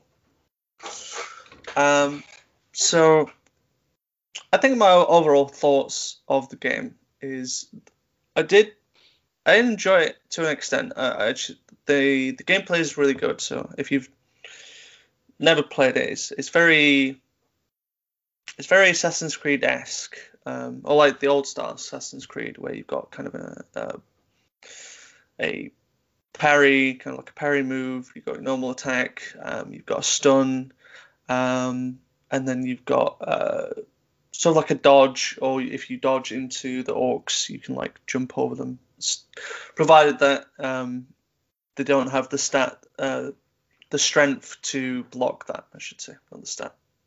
I did enjoy once I started uh, opening the world up a little bit more, again in, into the second world, and then being able to brand orcs. I think that's when the game starts kind of coming into its own and starts being fun and stuff. Being able to get your own little orc army and fight like you know the uh, the captains and, and the war chiefs, turn them into them, um, and then eventually go on to, fight. I think it was the Hand of Sauron. Uh, not to try and spoil it too much, but it's pretty old game. Um, So I like that part of it. I think it's just the story of two people who want revenge on the same person, but one person's being used for that revenge. Um, didn't really like click with me. Um, I don't know if it was just like I'm trying to remember the character player's Talion. I think it is. There was just no real real personality that came through for me. It was just kind of a a, a typical revenge story, but the the guy just didn't have any charisma or anything. So I, I just I couldn't really get into the story of it. Um, I'm sure people who love like the Middle Earth stories uh, would uh, are probably thrilled about like the whole story and where it's set, kind of in sort of timeline wise. But storage wasn't for me. But the the game itself was was fairly solid, so I enjoyed it that much. So after that, I've moved on to a game that you guys are playing the sequel to, but I decided to keep it in line with how I'm going, uh, at least story wise. So I started playing Watch Dogs 2. Um, so, yes, this is a game uh, based in San Francisco. Uh, you play as Marcus, a uh, a young kid who is pretty pretty good hacker, if uh, if you could say so himself. but a bit cocky sometimes, fairly overconfident. Um, and he he hacks his way into um, a Blume facility, I think it is, because he needs to erase his his record because they've gone down on a few uh, offensible charges that apparently he did not do potentially. I don't know if it made clear if he did or did not do this. But after doing that, getting out of you know getting your record, um, is it expunged? I think is the word. Is it Maybe. wiped? probably is is a better use of word. Uh, you know, you leave there, and uh, the group um, that call themselves DedSec in in San Francisco uh, welcomes you in, um, and you start doing hacking missions pretty much around San Francisco, um, trying to take down the big big old Blume baddies. So I played through this, and I was I was happy that it, it wasn't like the first game. Like Marcus has an actual doesn't it- personality. yeah, he doesn't take himself quite as seriously as the first No, one. it's it's very like tongue in cheek, and I, I like the little the little group that Marcus goes into. Like I think um, like Sitara is the suppose the artist uh, in the group. Um, Josh is like the the kind Oh, of He's miserable. He is Yeah, he's like stereotypical kind of like geek, like uh, wants to keep himself away from people, doesn't Yeah. like going outside. Um, there's um, Horatio, who I don't think it was quite clear like what his kind of role was. Um, don't want to spoil into the future, um, but like he seems to be like the the extrovert of the um, of the group, like the outgoing kind of kind of guy. Um, and he works for one company that you need to get into, a li- like with his help later on. Um, but I thought like the standout character in this game was Wrench. Mm. Um, I think everyone loves Wrench. Yeah. he's hilarious. I love his mask. Um, his mask is very standout. Like any kind of emotions that he does, his mask and of lights up with the emo like emoticon of Yeah. it. Uh, he's just funny. He just wants to like destroy stuff all the time. but yeah, uh, I think the game is a much big improvement over the first one. Um, it there's more variety to it, and like um, San Francisco just seems more a happy place to be than It's a lot more Chicago. bright. A lot more bright and vibrant, isn't it? Yeah, there's a lot more colours used. Um, the driving feels a little bit better. Um, the driving feels actually pretty pretty good in this one. For some reason, early on, I, I didn't want to like. I was trying to do like a pacifist run. Like, I didn't really want to kill people, so I'd try and like stun them. Or did you want to use those? I forgot what they're called now. Yeah, it's like yo-yo thing. yeah, I, I can't remember what you call them now, but yeah. I don't know. I can't remember either. But um, I got I got to a, a point in one one mission where like everyone's just bearing down on you. I was like, oh screw this! I'm just gonna start shooting. Like, Enough I feel like enough. Marcus shouldn't be doing this because it's not his character. He wouldn't kill. But like for me personally, I was just like, I'm getting overwhelmed. I might as well just whip out my assault rifle Yeah. and just start mowing people down. Because you had a, Uh, a 3D printer, didn't you? That why yes, you, there's a 3D things for printer a, a 3D printer in the hackerspace uh, where you can get um, military weapons or DedSec kind of version of them. Yeah. Um, and all the DedSec ones are always better to use anyway. Yeah, so I've, I've been playing that. I've I've gone through and completed it. Um, and as of about I think it was 11 a.m. yesterday morning, uh, managed to get my last trophy for it, and so I've never game platinum. Yay! I didn't. Uh, pla- I didn't platinum. I completed it, but I did not platinum. I Uh, just. so it took, how are we yeah, gonna go that far? But yeah. It took a while because like the last two trophies that I had were multiplayer ones. So Ah, that's why I uh, it. so I strangely I actually enjoyed the the, the multiplayer in this one. Yeah. Um, I have to. I have to switch the multiplayer a bit off. They really irritates me when I'm like I'm in the middle of doing something and then suddenly it says you have been invaded. I'm just like no. I was on Alcatraz Island no. once. You go invade Where it it. just got invaded. It just really irritated me. So I had to like jump in the water to like try and get away. So I'm just like swimming away, I don't care if you hack me. escape from Alcatraz. But Uh, Yeah. I actually liked the hacking ones, um, funny enough, because I, rem- I remember when they, they introduced it into the first game. I, enj- I enjoyed it then, where you got to find the person who's hacked you, and then um, I think at that point, um, if they found you, uh, it was kind of over in the first game. Whereas in this one, if they found you, you then had to like you have to escape away from them. Yeah. Uh, and like nine times out of ten, I always seemed to hack people and they never found me. I was like pretty good at it. so I enjoyed those, but yeah, the last two ones, uh, last two trophies, were to you have to kill uh, the bounty hunter that's after you. You have to kill one bounty hunter, and then the other trophy was to, as the bounty hunter, kill five uh, fugitives, I suppose. And that was the one that took a while because like every time. This was an annoying bit of this game was that every time that I wanted to initiate a bounty hunt, it would put me into like an armored truck situation. I'm like, I, I, I don't want to I don't want to go after the armored truck. I want to go after the fugitive. Stop putting me into this. Although I've I've recorded like a 10 minute video of um, going into one of these games. There's one guy who's got the, the package on top of this roof, and then there's like three three of us going after this package at the same time. And I, I managed to get away with the package um, after like a 10 minute chase of like going onto the bridge, jumped off the bridge, managed to get onto a boat, got off the boat, drove away from everyone else, and managed to get away with it. So that was fun.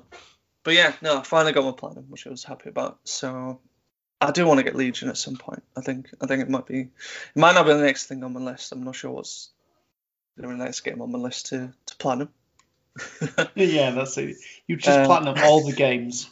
It's, yeah, it's it's strange. It's it's um, it's kind of almost like revitalized my my um, don't know what the right word is, feelings in in video games. Like I started getting like really down on video games for a while because it's just I don't know. I got a bit like aimless with like what I wanted to play, but kind of since focusing on trying to do platinums, I've suddenly got like a Something to strive a for. life, like a yeah, like a second life of like I'm, I'm liking video games again.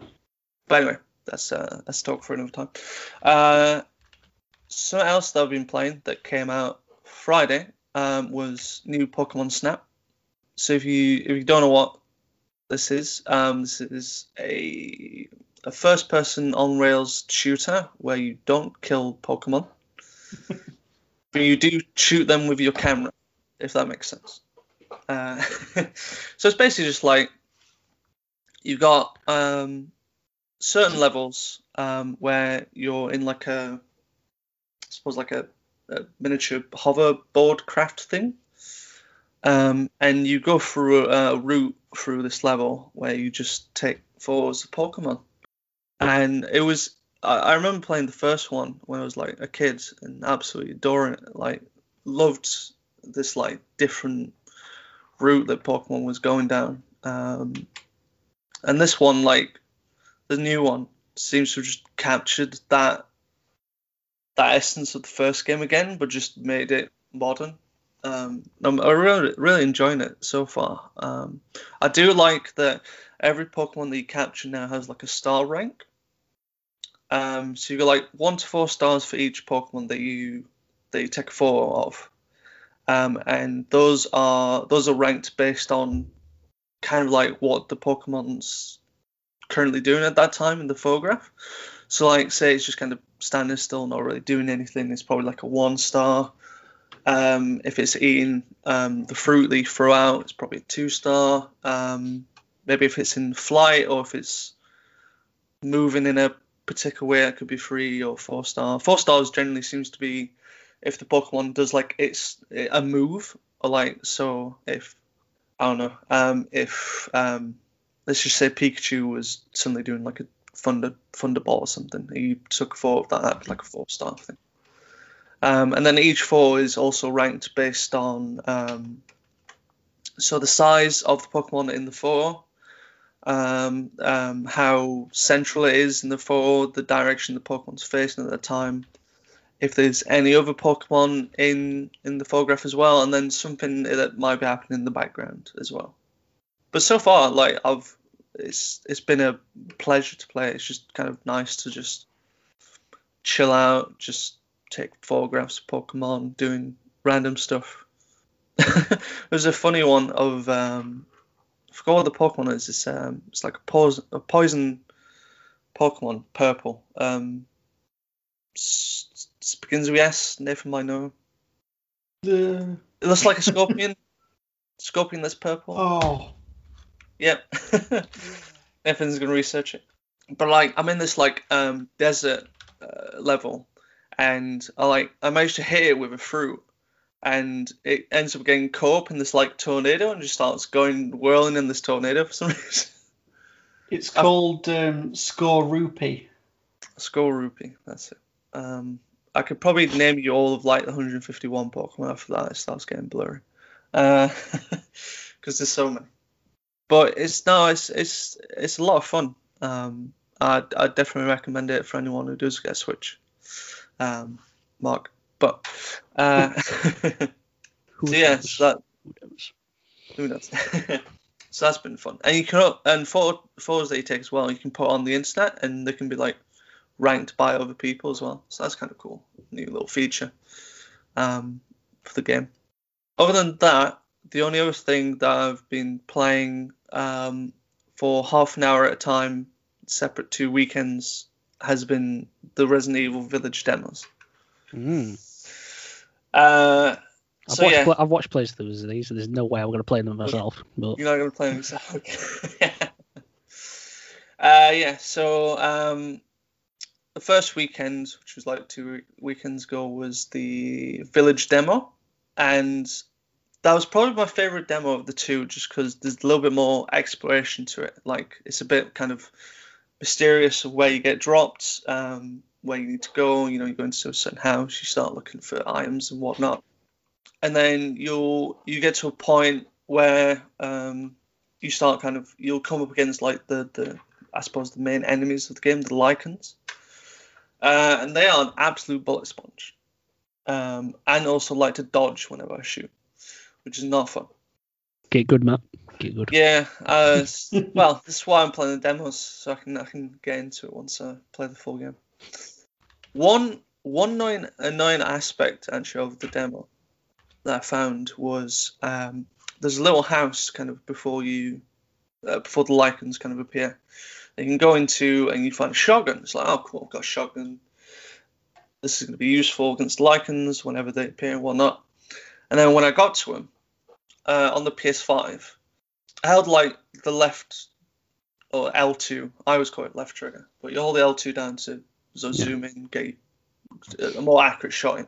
Mm. But when I went to press the, the fire button, the R2, there, there's quite a bit of force to it um, compared to when I was using the pistol. Like you've really got to hunker down like it's a shotgun trigger, I suppose. I, I'm, I'm assuming that's the effect they were going for. Yeah. But it's the same thing that I had with um, Cold War uh, when I got started playing on PS5. Are you saying you hate the a- haptic feedback? Is that what you're saying, Matthew? How dare you? I'm. It's an innovation. not. I don't think I hate it. I think it's it's more of a You're not used to an it. annoyance. Yeah, maybe maybe I'm not used to it because it's a different use of the haptic feedback. But it's you know you you replicating actually using shotgun. But I'm like I want to fight quick and I've got to squeeze the bun But, down. but can you can you turn? I mean, obviously, I don't have a PS5, but can you only can you turn off like just the triggers, or is it all or nothing? I think it's all or no, nothing thing. I know with Oh, that's a shame. I'm not sure. Um, I know with Cold War, um, you could you could lighten it so it it wouldn't affect the triggers, but you you still get some of the haptic haptic Yeah. feedback, but not as much as what you would if you had it like on full blast, basically. I've not tried turning it off. Uh, maybe that's what I'll try in this coming week, seeing as they've extended the 60 minute demo from one day to the whole week now. Although you've still only got 60 minutes. That's not changed. It's just you've got a week to play that 60 minutes now. Do we know if that demo is like both of these combined, or is it, is it Um, separate thing?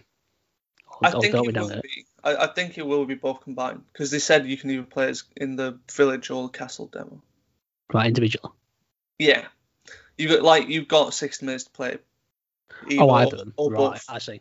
I see. Like if you play one, complete it in say like 25 minutes. Well, now you've So got technically, 30 each demo's been released twice. That's what we're getting at. Yeah. So yeah, PlayStation owners got access to it early, or PS5 owners. Sorry. Um. So yeah. Uh. Other than other than like the haptic feedback, the demos are very impressive. Um. Graphically, it just looks so good. Like I can't understate how good the RE engine looks on PS5. I mean, it already looks impressive anyway with um, with like Resident Evil 7 and the remakes of 2 and 3. Yeah. But like having a PS5 to really power it up, it's it's phenomenal, honestly. Um, really impressed with it. But yeah, so going going through the village, go through the Lycans, go through some of the uh, cutscenes. Um, before, unfortunately, when I when I played, my game ended in the middle of a cutscene, which is very annoying. Unlucky man. Um, but like I've seen a playthrough of of the of the village, like how it ends, how you can end it, because you can end these demos. There's a certain Yeah. point you get. So, and then the castle one, um, the castle one was really impressive as well. Um, just just how it's seen like the main hall, like the sound design's really good. Um, seen some of the little bit more intricate puzzles that you can that you can do um, and then getting your first meeting with uh, with the sisters, Mhm. uh, which is frightening.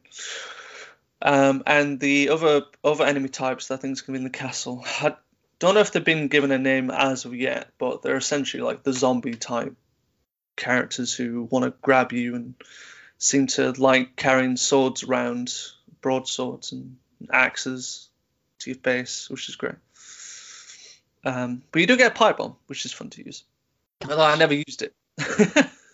I was like, I'll save this. I might need it for later. Matt, it's a demo. Just use it. It's Well, you got the hour long demo to so yeah. Um, but I got to see the Duke, which was uh, interesting. Got to see how how he works mechanically, um, which is pretty much similar to how the merchant worked in Resident Evil 4. Um, collect your money through the game, um, spend it on getting new weapons, uh, supplies, upgrades, um, or selling treasure that you find throughout the game, which I'm sure will be just as uh, fun to collect as were in, in the previous Resident Evil games. Um, I do like that. I, I didn't get it in my game, but I've, I've seen a um, a little nod to Resident Evil 4 that the Duke does, um, where he says, uh, he like the quote is, "What are you buying?" Haha, this is just something that an old friend of mine used to say, which was a is a reference to the merchant in Resident Evil 4. Like when you talk to him, he's like, "Oh, so what do you buy?" Uh, which is a nice little nod. So, um, yeah, I'm just I love the demos and I just can't wait for this game to come out. I don't know if I'm gonna play the 60 minute stuff because I kind of I feel like what I've played is like enough, like to like you now I just just want the teased yourself enough. Yeah. For the main. I've teased enough for like now. I'm just just give me like the, Give me the final game. disc. Give me yeah. the game.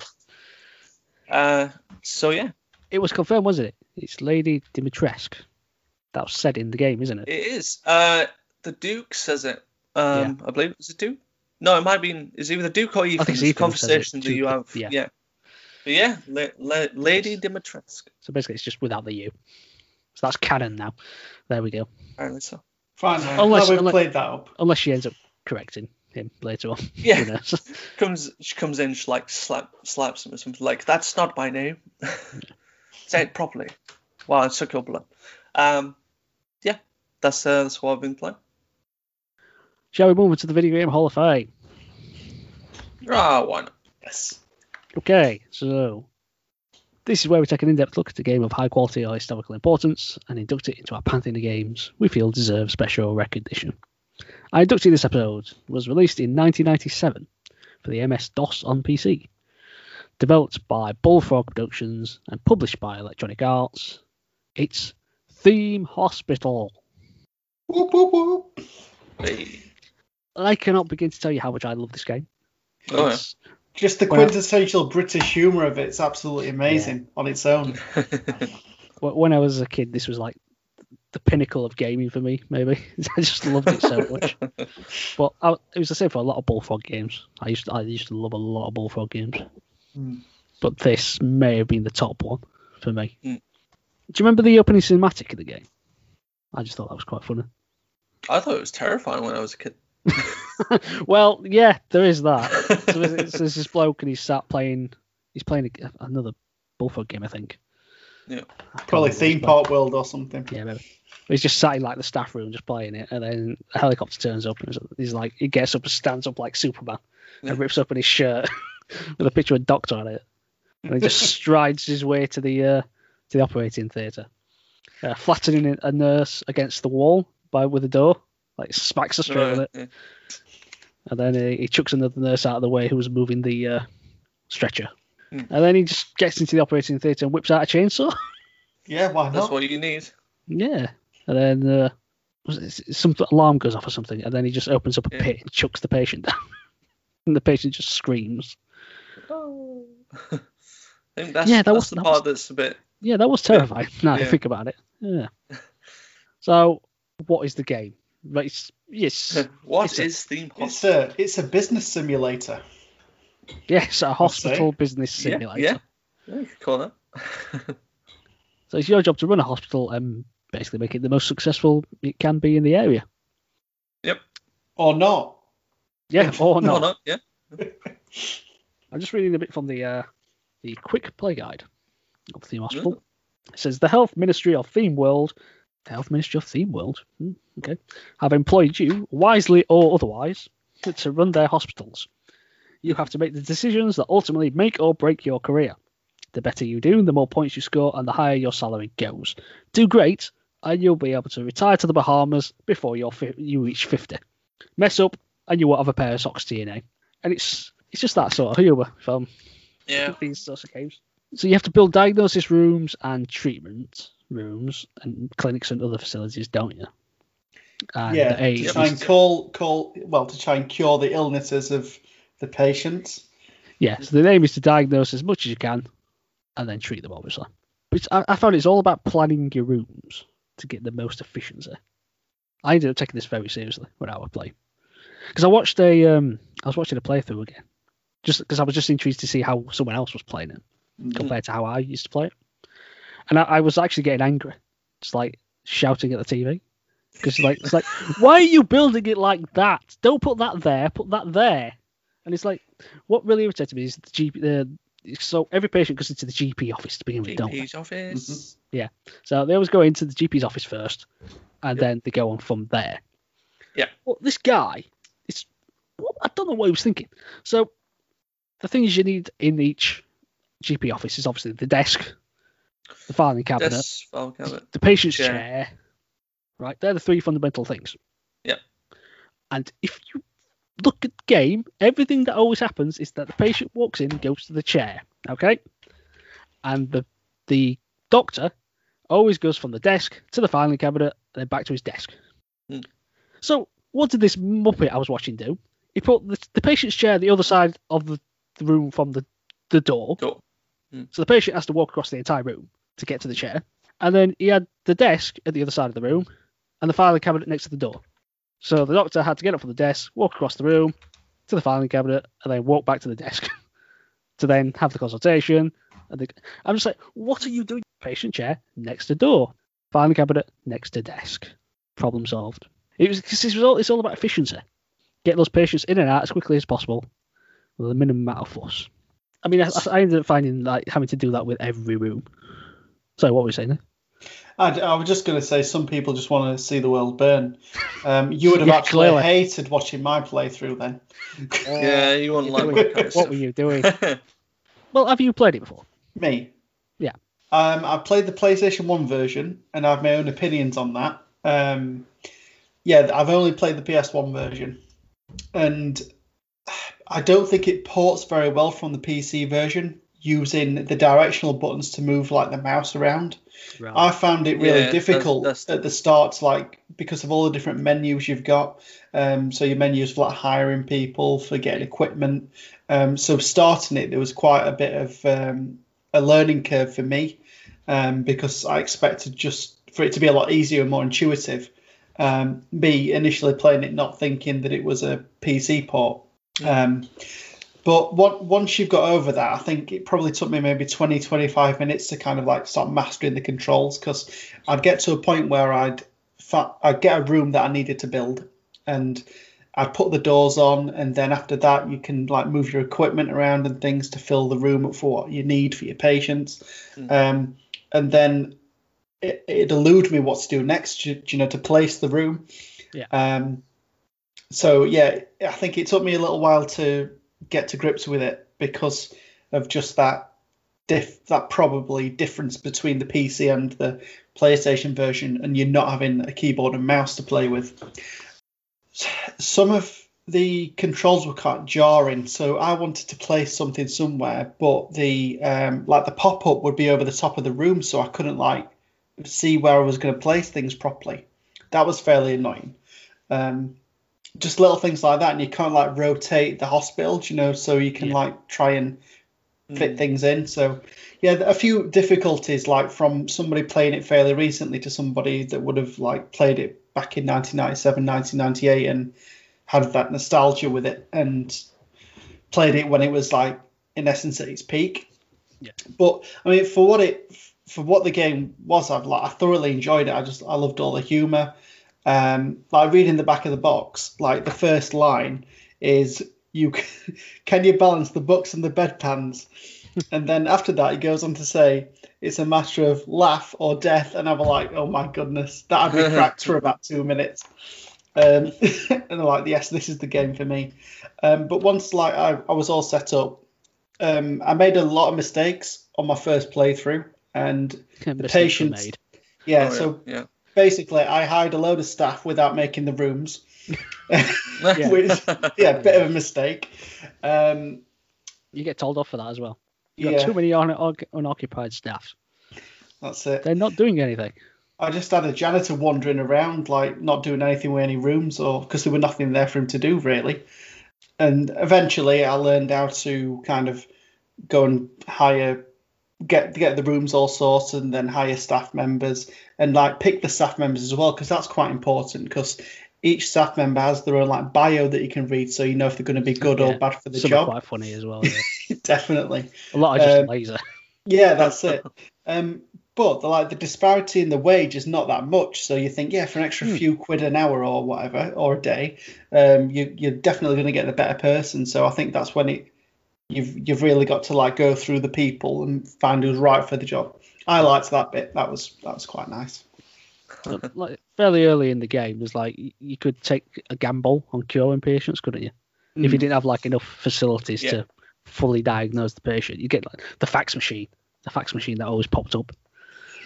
It's like so so it's like oh you've got a eighty percent chance we know we know the cure for this this type of invisibility or whatever. Is it? Do you want to send them for treatment or tell them to wait? Just go to treatment, just always. And inevitably you end up just killing off the patient. yeah. And then the Grim Reaper turned up, didn't he? Well, some yeah, I think it's sometimes the Grim Reaper Wandering turned the up, holes. Yeah. and then there's another way you like you're floated off to heaven, ain't there?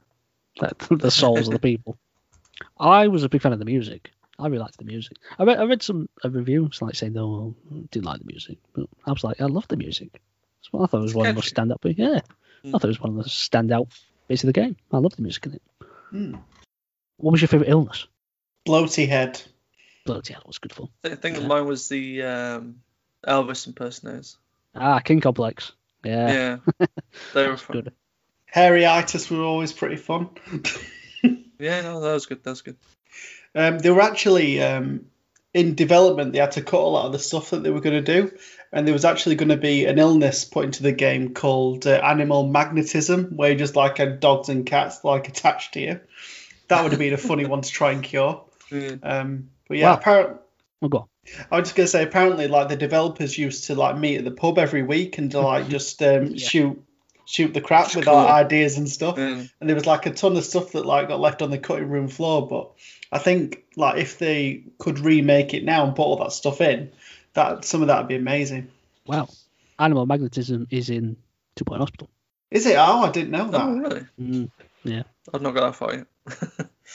I'm just reading some of the some of the uh, ones because they had like whenever it told you like you, you'd unearthed a new illness, he like gave you like a description of them all. Oh yeah, the description's funny. This is uh, disease, broken wind, cause using a gymnasium treadmill after a meal, symptom upsetting the people directly behind the patient. I mean, gotta love some of these. Uh, heaped piles, standing uh, cause standing around by water coolers. Symptom feels like he or she is sitting on a bag of marbles. yeah, yeah. Third degree sideburns. Cause wistful longing for the 1970s. Symptom big hair, flares, platforms, and glitter makeup. Have you got the one for um? Is it the squits? Oh, the squits, yes. Squits. Uh, the squits is cause eating pizza found under the cooker. Symptom, uh, surely you can guess. Yeah, that, that was the first one. It's Yeah, it doesn't sure leave much to the imagination. Uh, a large portion, I, I found that a large portion of my hospitals had to be allocated to like benches. I'd always get notifications saying there's Oh, never yeah. enough room for benches. Hmm. Everyone wants a bench all to themselves. Mine tended to need more toilets. I'd, I'd like near the start of my build, I'd have like one toilet, and then like there'd be too many people, so I'd need to build more toilets. Then the staff get demoralised, so you need to build like staff rooms and stuff. I'd the, the sound Oh, effects yeah. for the toilets. Did you ever listen to them? It's like everyone, everyone, some goes to the toilet, it's like, and then you just hear a plop. yeah. Don't know how All they oh, that recorded just that. for one oh, I'm gonna ask. Did you ever notice the product placement in the game? I Like the, didn't ve- know. the vending machines. yeah, I- I I've had seen, a I saw couple the of vending Coke machines. vending machines. Yeah. Well, they're not Coke vending machines. They are Kit Kat vending machines, Oh no, yes, yes. Sorry. which is different. Definitely. Hey, I'd love a Kit Kat machine. Oh yeah, I like Kit Kat, but it just seems really odd because I think that was the only like product placement that was in the game. Yeah, I wouldn't expect it on a vending machine Yeah. Just a deal because with it, Kit 'cause it Kat. looked like it should be a Coke machine. Should have been. You just Well, get the, saying uh, that, Go on. I was just going to say, like in a hospital, you don't really want to advertise selling coke because it's not the, like the best thing for you, is it? Even in the late nineties. You get these um these VIP inspectors turning up as well. Do you remember that? They were annoying. Yeah, they all looked exactly the same though. Pretty much. Like So they're in like, like the, the fancy suits, you know, with the top hats, weren't they? Mm. Just easily identifiable. Wasn't there one called Billy Savile OBE? I'm sure there was. It's like I You're wouldn't be surprised. you're not you're not going to see that nowadays, I assure you. No. You mentioned the staff room. It's like so you could have like arcade machines, couldn't you? And pool tables in there. Mm. Arcade, pool tables, yeah. Uh, But I noticed something when I was playing, is that having a pool table in it is actually detrimental. Oh, to the work. Yeah, The- because yeah. when when they're doing it, it doesn't re it doesn't recharge their health uh, stamina, so it actually just wastes time in the staff room. So I used to just get do away with the pool table. oh really? Yeah, Didn't notice that. Do you know what's hilarious? I've just um, I've just googled that um, Billy Savile. And it says, "Watch out, Billy Saville OB has just arrived to tell your hospital." Like, yep, that's definitely. Watch out. Do Mm. you think Keep they everything running smoothly to please him. Mm. It didn't look like him that much though. He had brown hair. Did he actually complete it? Because I don't know if I ever completed the game. I didn't know. I- I I, wasn't I good enough no. to complete it. I, uh, Because later on, like, it gets to the point where you have to like start trading up your stuff, don't you? yeah, yeah.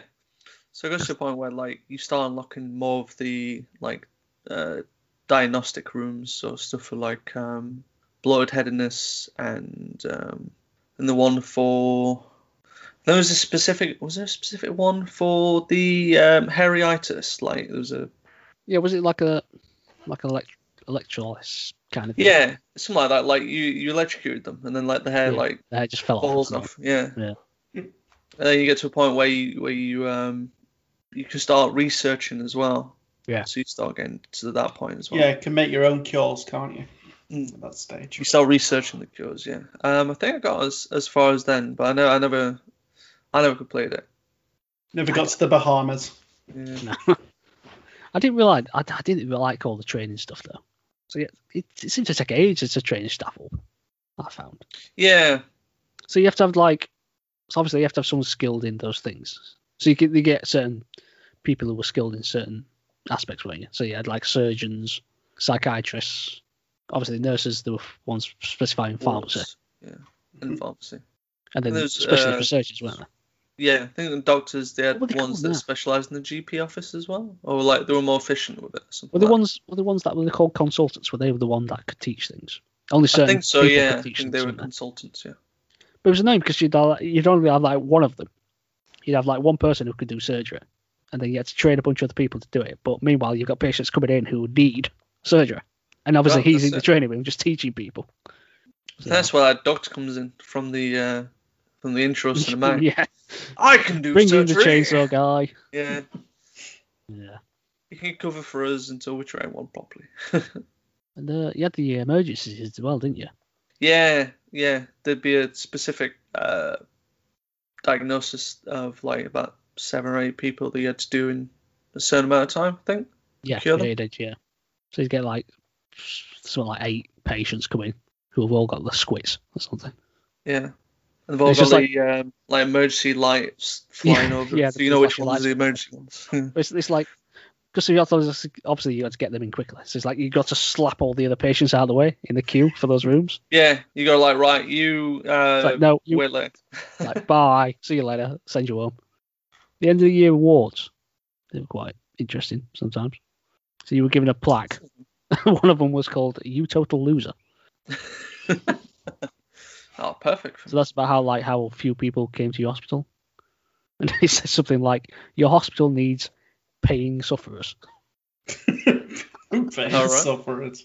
that was definitely my hospital. They were pain sufferers. Yeah, oh, yeah. Did you ever use cheats? I've not used I any didn't cheats know, I now. never used cheats. Also, like on the fax machine. So if you want to go back onto it, this is what you do. On the fax machine, you type two four three two eight, press the big green button, and then you should hear the ringing sound of a telephone.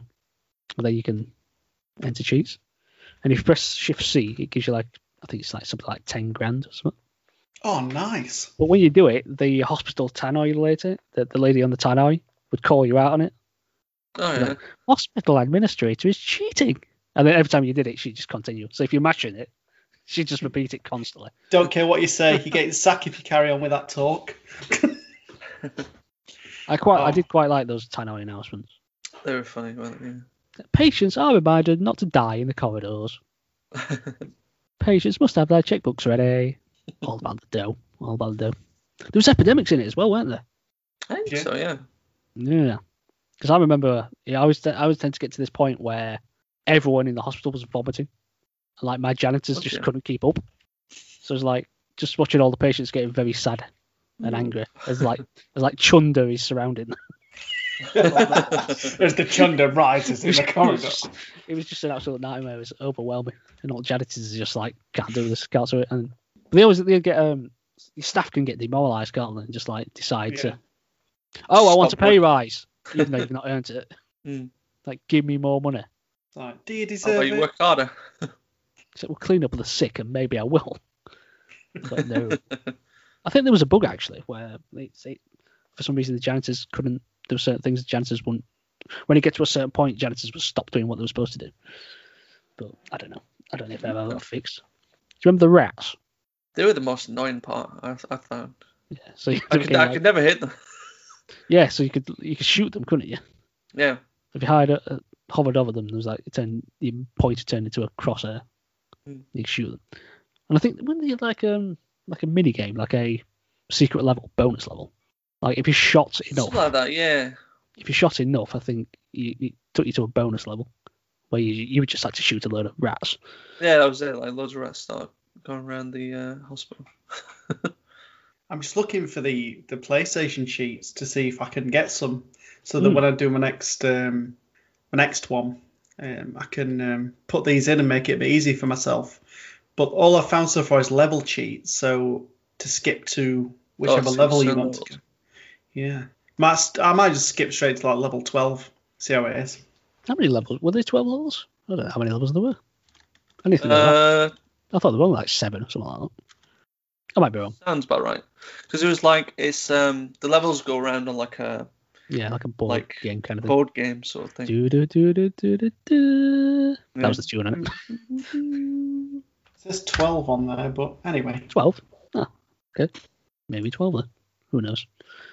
Oh, apparently you could unlock the shooting level with the cheat as well. Oh, yeah, I think you could. Yeah, yeah. I never did that. Uh, seven two eight seven apparently. What's what? That's what you type on the. Oh yeah, that was That's- code. Sorry. Just leave it blank. Well, that's it. You had um, natural disasters as well, didn't you? Later on in the game. They annoyed me. Yeah. The disasters. Because it wrecked all your machines. That was the thing. Well, it's stuff like uh, earthquakes? Yeah. Like tsunamis or something. I don't know about tsunami, but I think it was just earthquakes, really. I think Yeah. that was it. But it's just like it just broke all your machines. And it's like, and if if you didn't fix it in time, because this is another thing the janitors had to do, then they would explode, killing everyone in the oh room. yeah, yeah, that was Right. That's bad PR. But then it that room would become unusable. It's like you, you couldn't. So you'd have to just build you it all couldn't- again yeah. from scratch. no, well, you, could, you, you couldn't clear it out or anything like that. It would just it would just be a, a white elephant. It'd just be there. So it's just like taking up space in your hospital. You couldn't do anything, so you have to rebuild it elsewhere. So that was quite infuriating. And you'd always get like aftershocks. So you'd have like the big earthquake. Mm. And before you manage to get your janitor to fix it, you'd have these aftershocks and then that's it, blows up. it's like, oh well, I'm not fixing that machine now, am I? Yep, that's that. Yeah. But there were a lot of depth, weren't they? If you think about everything that you had to do, it was quite feature packed for what it Mm. Was. That was good. As I say, there was there was one machine that kind of went through me whenever it was used, and that was the um the slack tongue machine. Remember that one? Oh yeah, slack tongue. There was a it made a weird sound, and just the very thought of sticking your tongue in a machine to have it cut off. Oh no. No. there's there's so so many like different diseases in it. Just looking up the amount that was in stuff like chronic nose hair. Uh, one the one called the uncommon cold. Cause small particles of snot in the air. one one that's got me laughing. One that's called spare ribs. oh, that's apparently, great. apparently, the cause was sitting on cold stone floors. Uh, symptoms unple- unpleasant feeling of chestiness.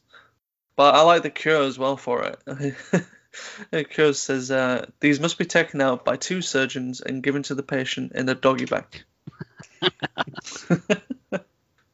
It must have been so much fun coming up with all these ideas. It's been hilarious, yeah. Bold, boldness. Cause telling lies and making up stories to be popular. Symptoms: shiny headedness and embarrassment. Cure: hair is seamlessly bl- melded onto the patient's head using a painful machine. a painful machine. Well, that sounds nice. I think that that was one that had like um, a unique uh, diagnostic room, wasn't there? There was a few that had had and weren't there. So the um, I would talked about the slack tongue was the slack tongue clinic. hair restoration was for baldness. Uh, electro, electrolyte, electrolysis. Sorry, Electrolysis. but electrolysis. Sorry, for uh, hairyitis.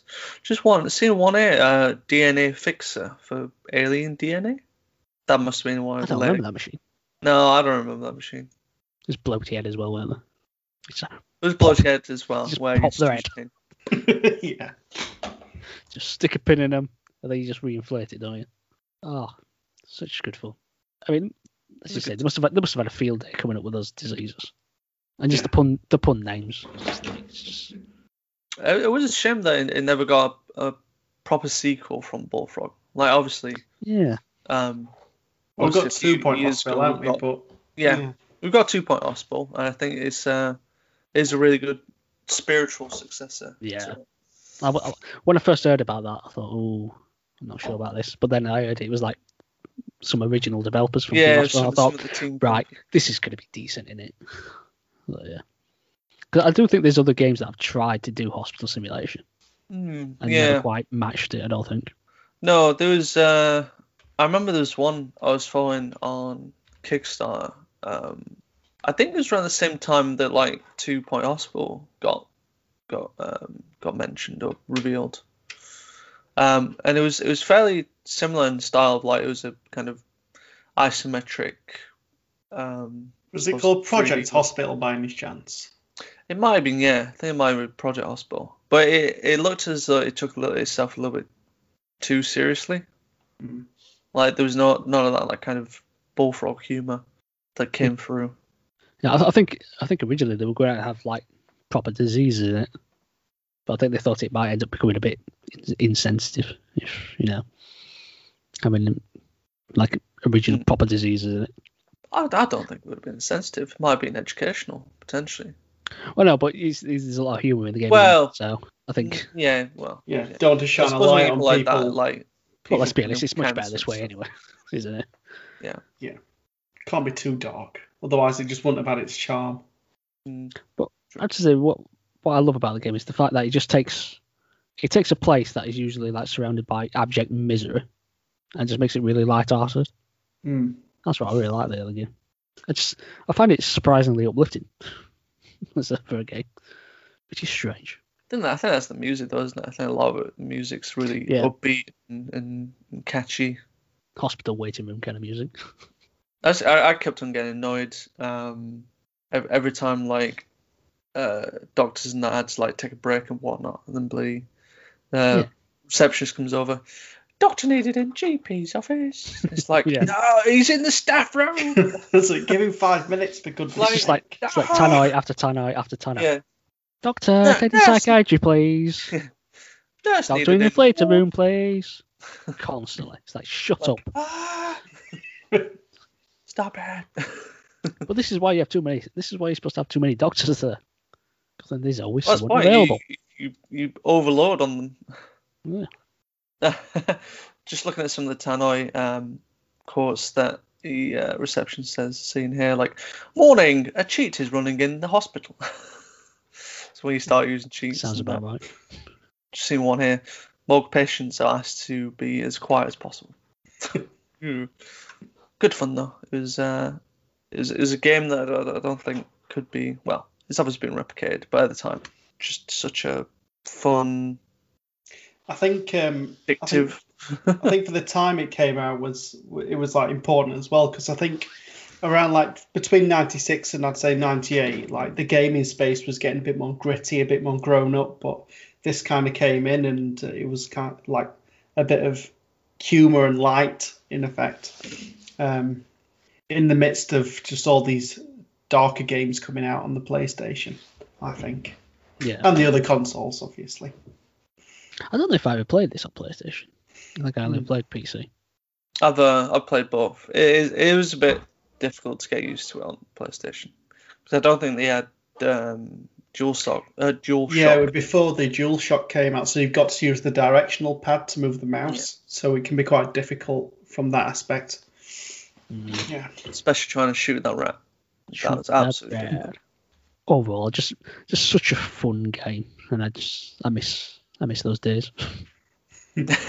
I miss. Actually, no, Paul. I could I could wait Two Point Hospital, can't I? So, That's it. There you Yeah. go, Get into Paul so that. that's very good.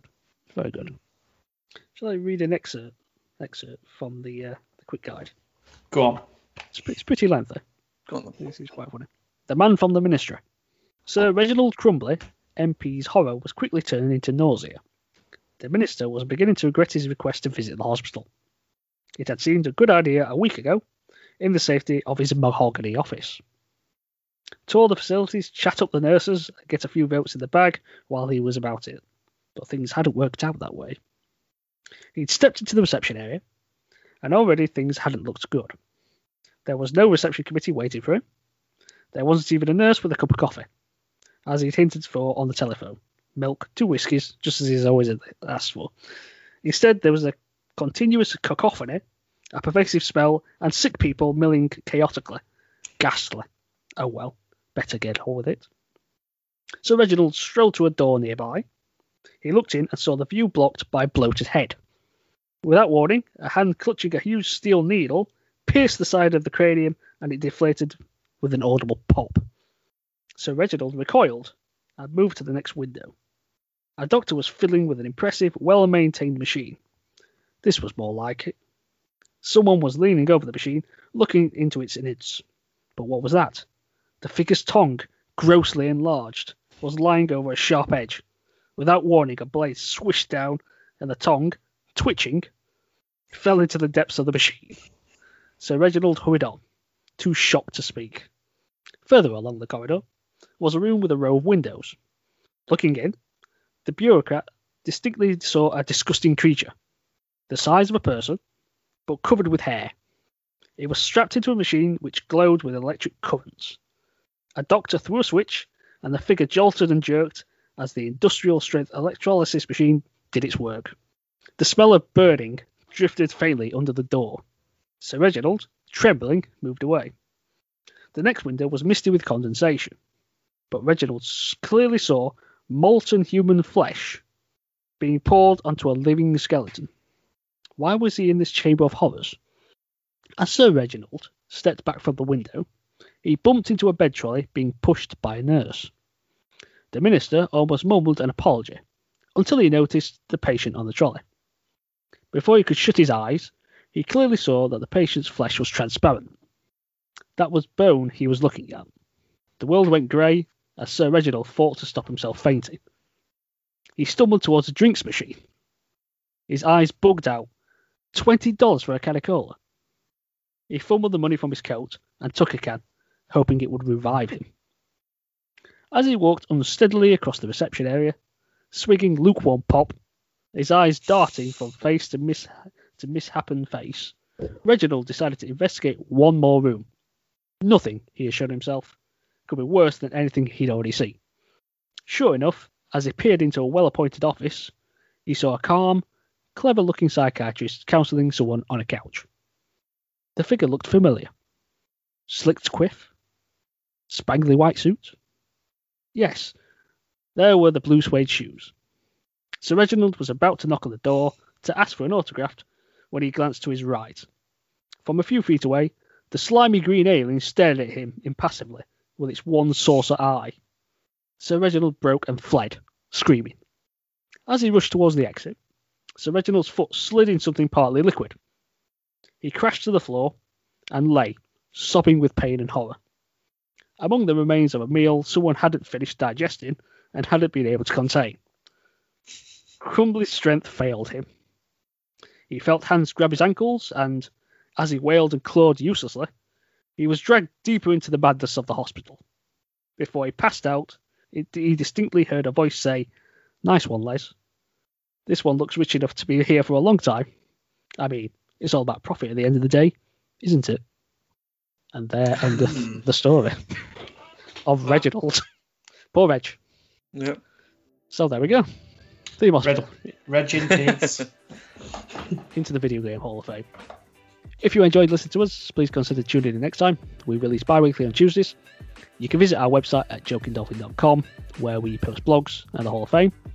Also, feel free to follow us on all social media platforms to continue the conversation. You can find Joking Dolphin on Facebook, as well as on Instagram and Twitter at Joking Dolphin. We're also on YouTube, where we post this podcast. Until next time, thanks for listening.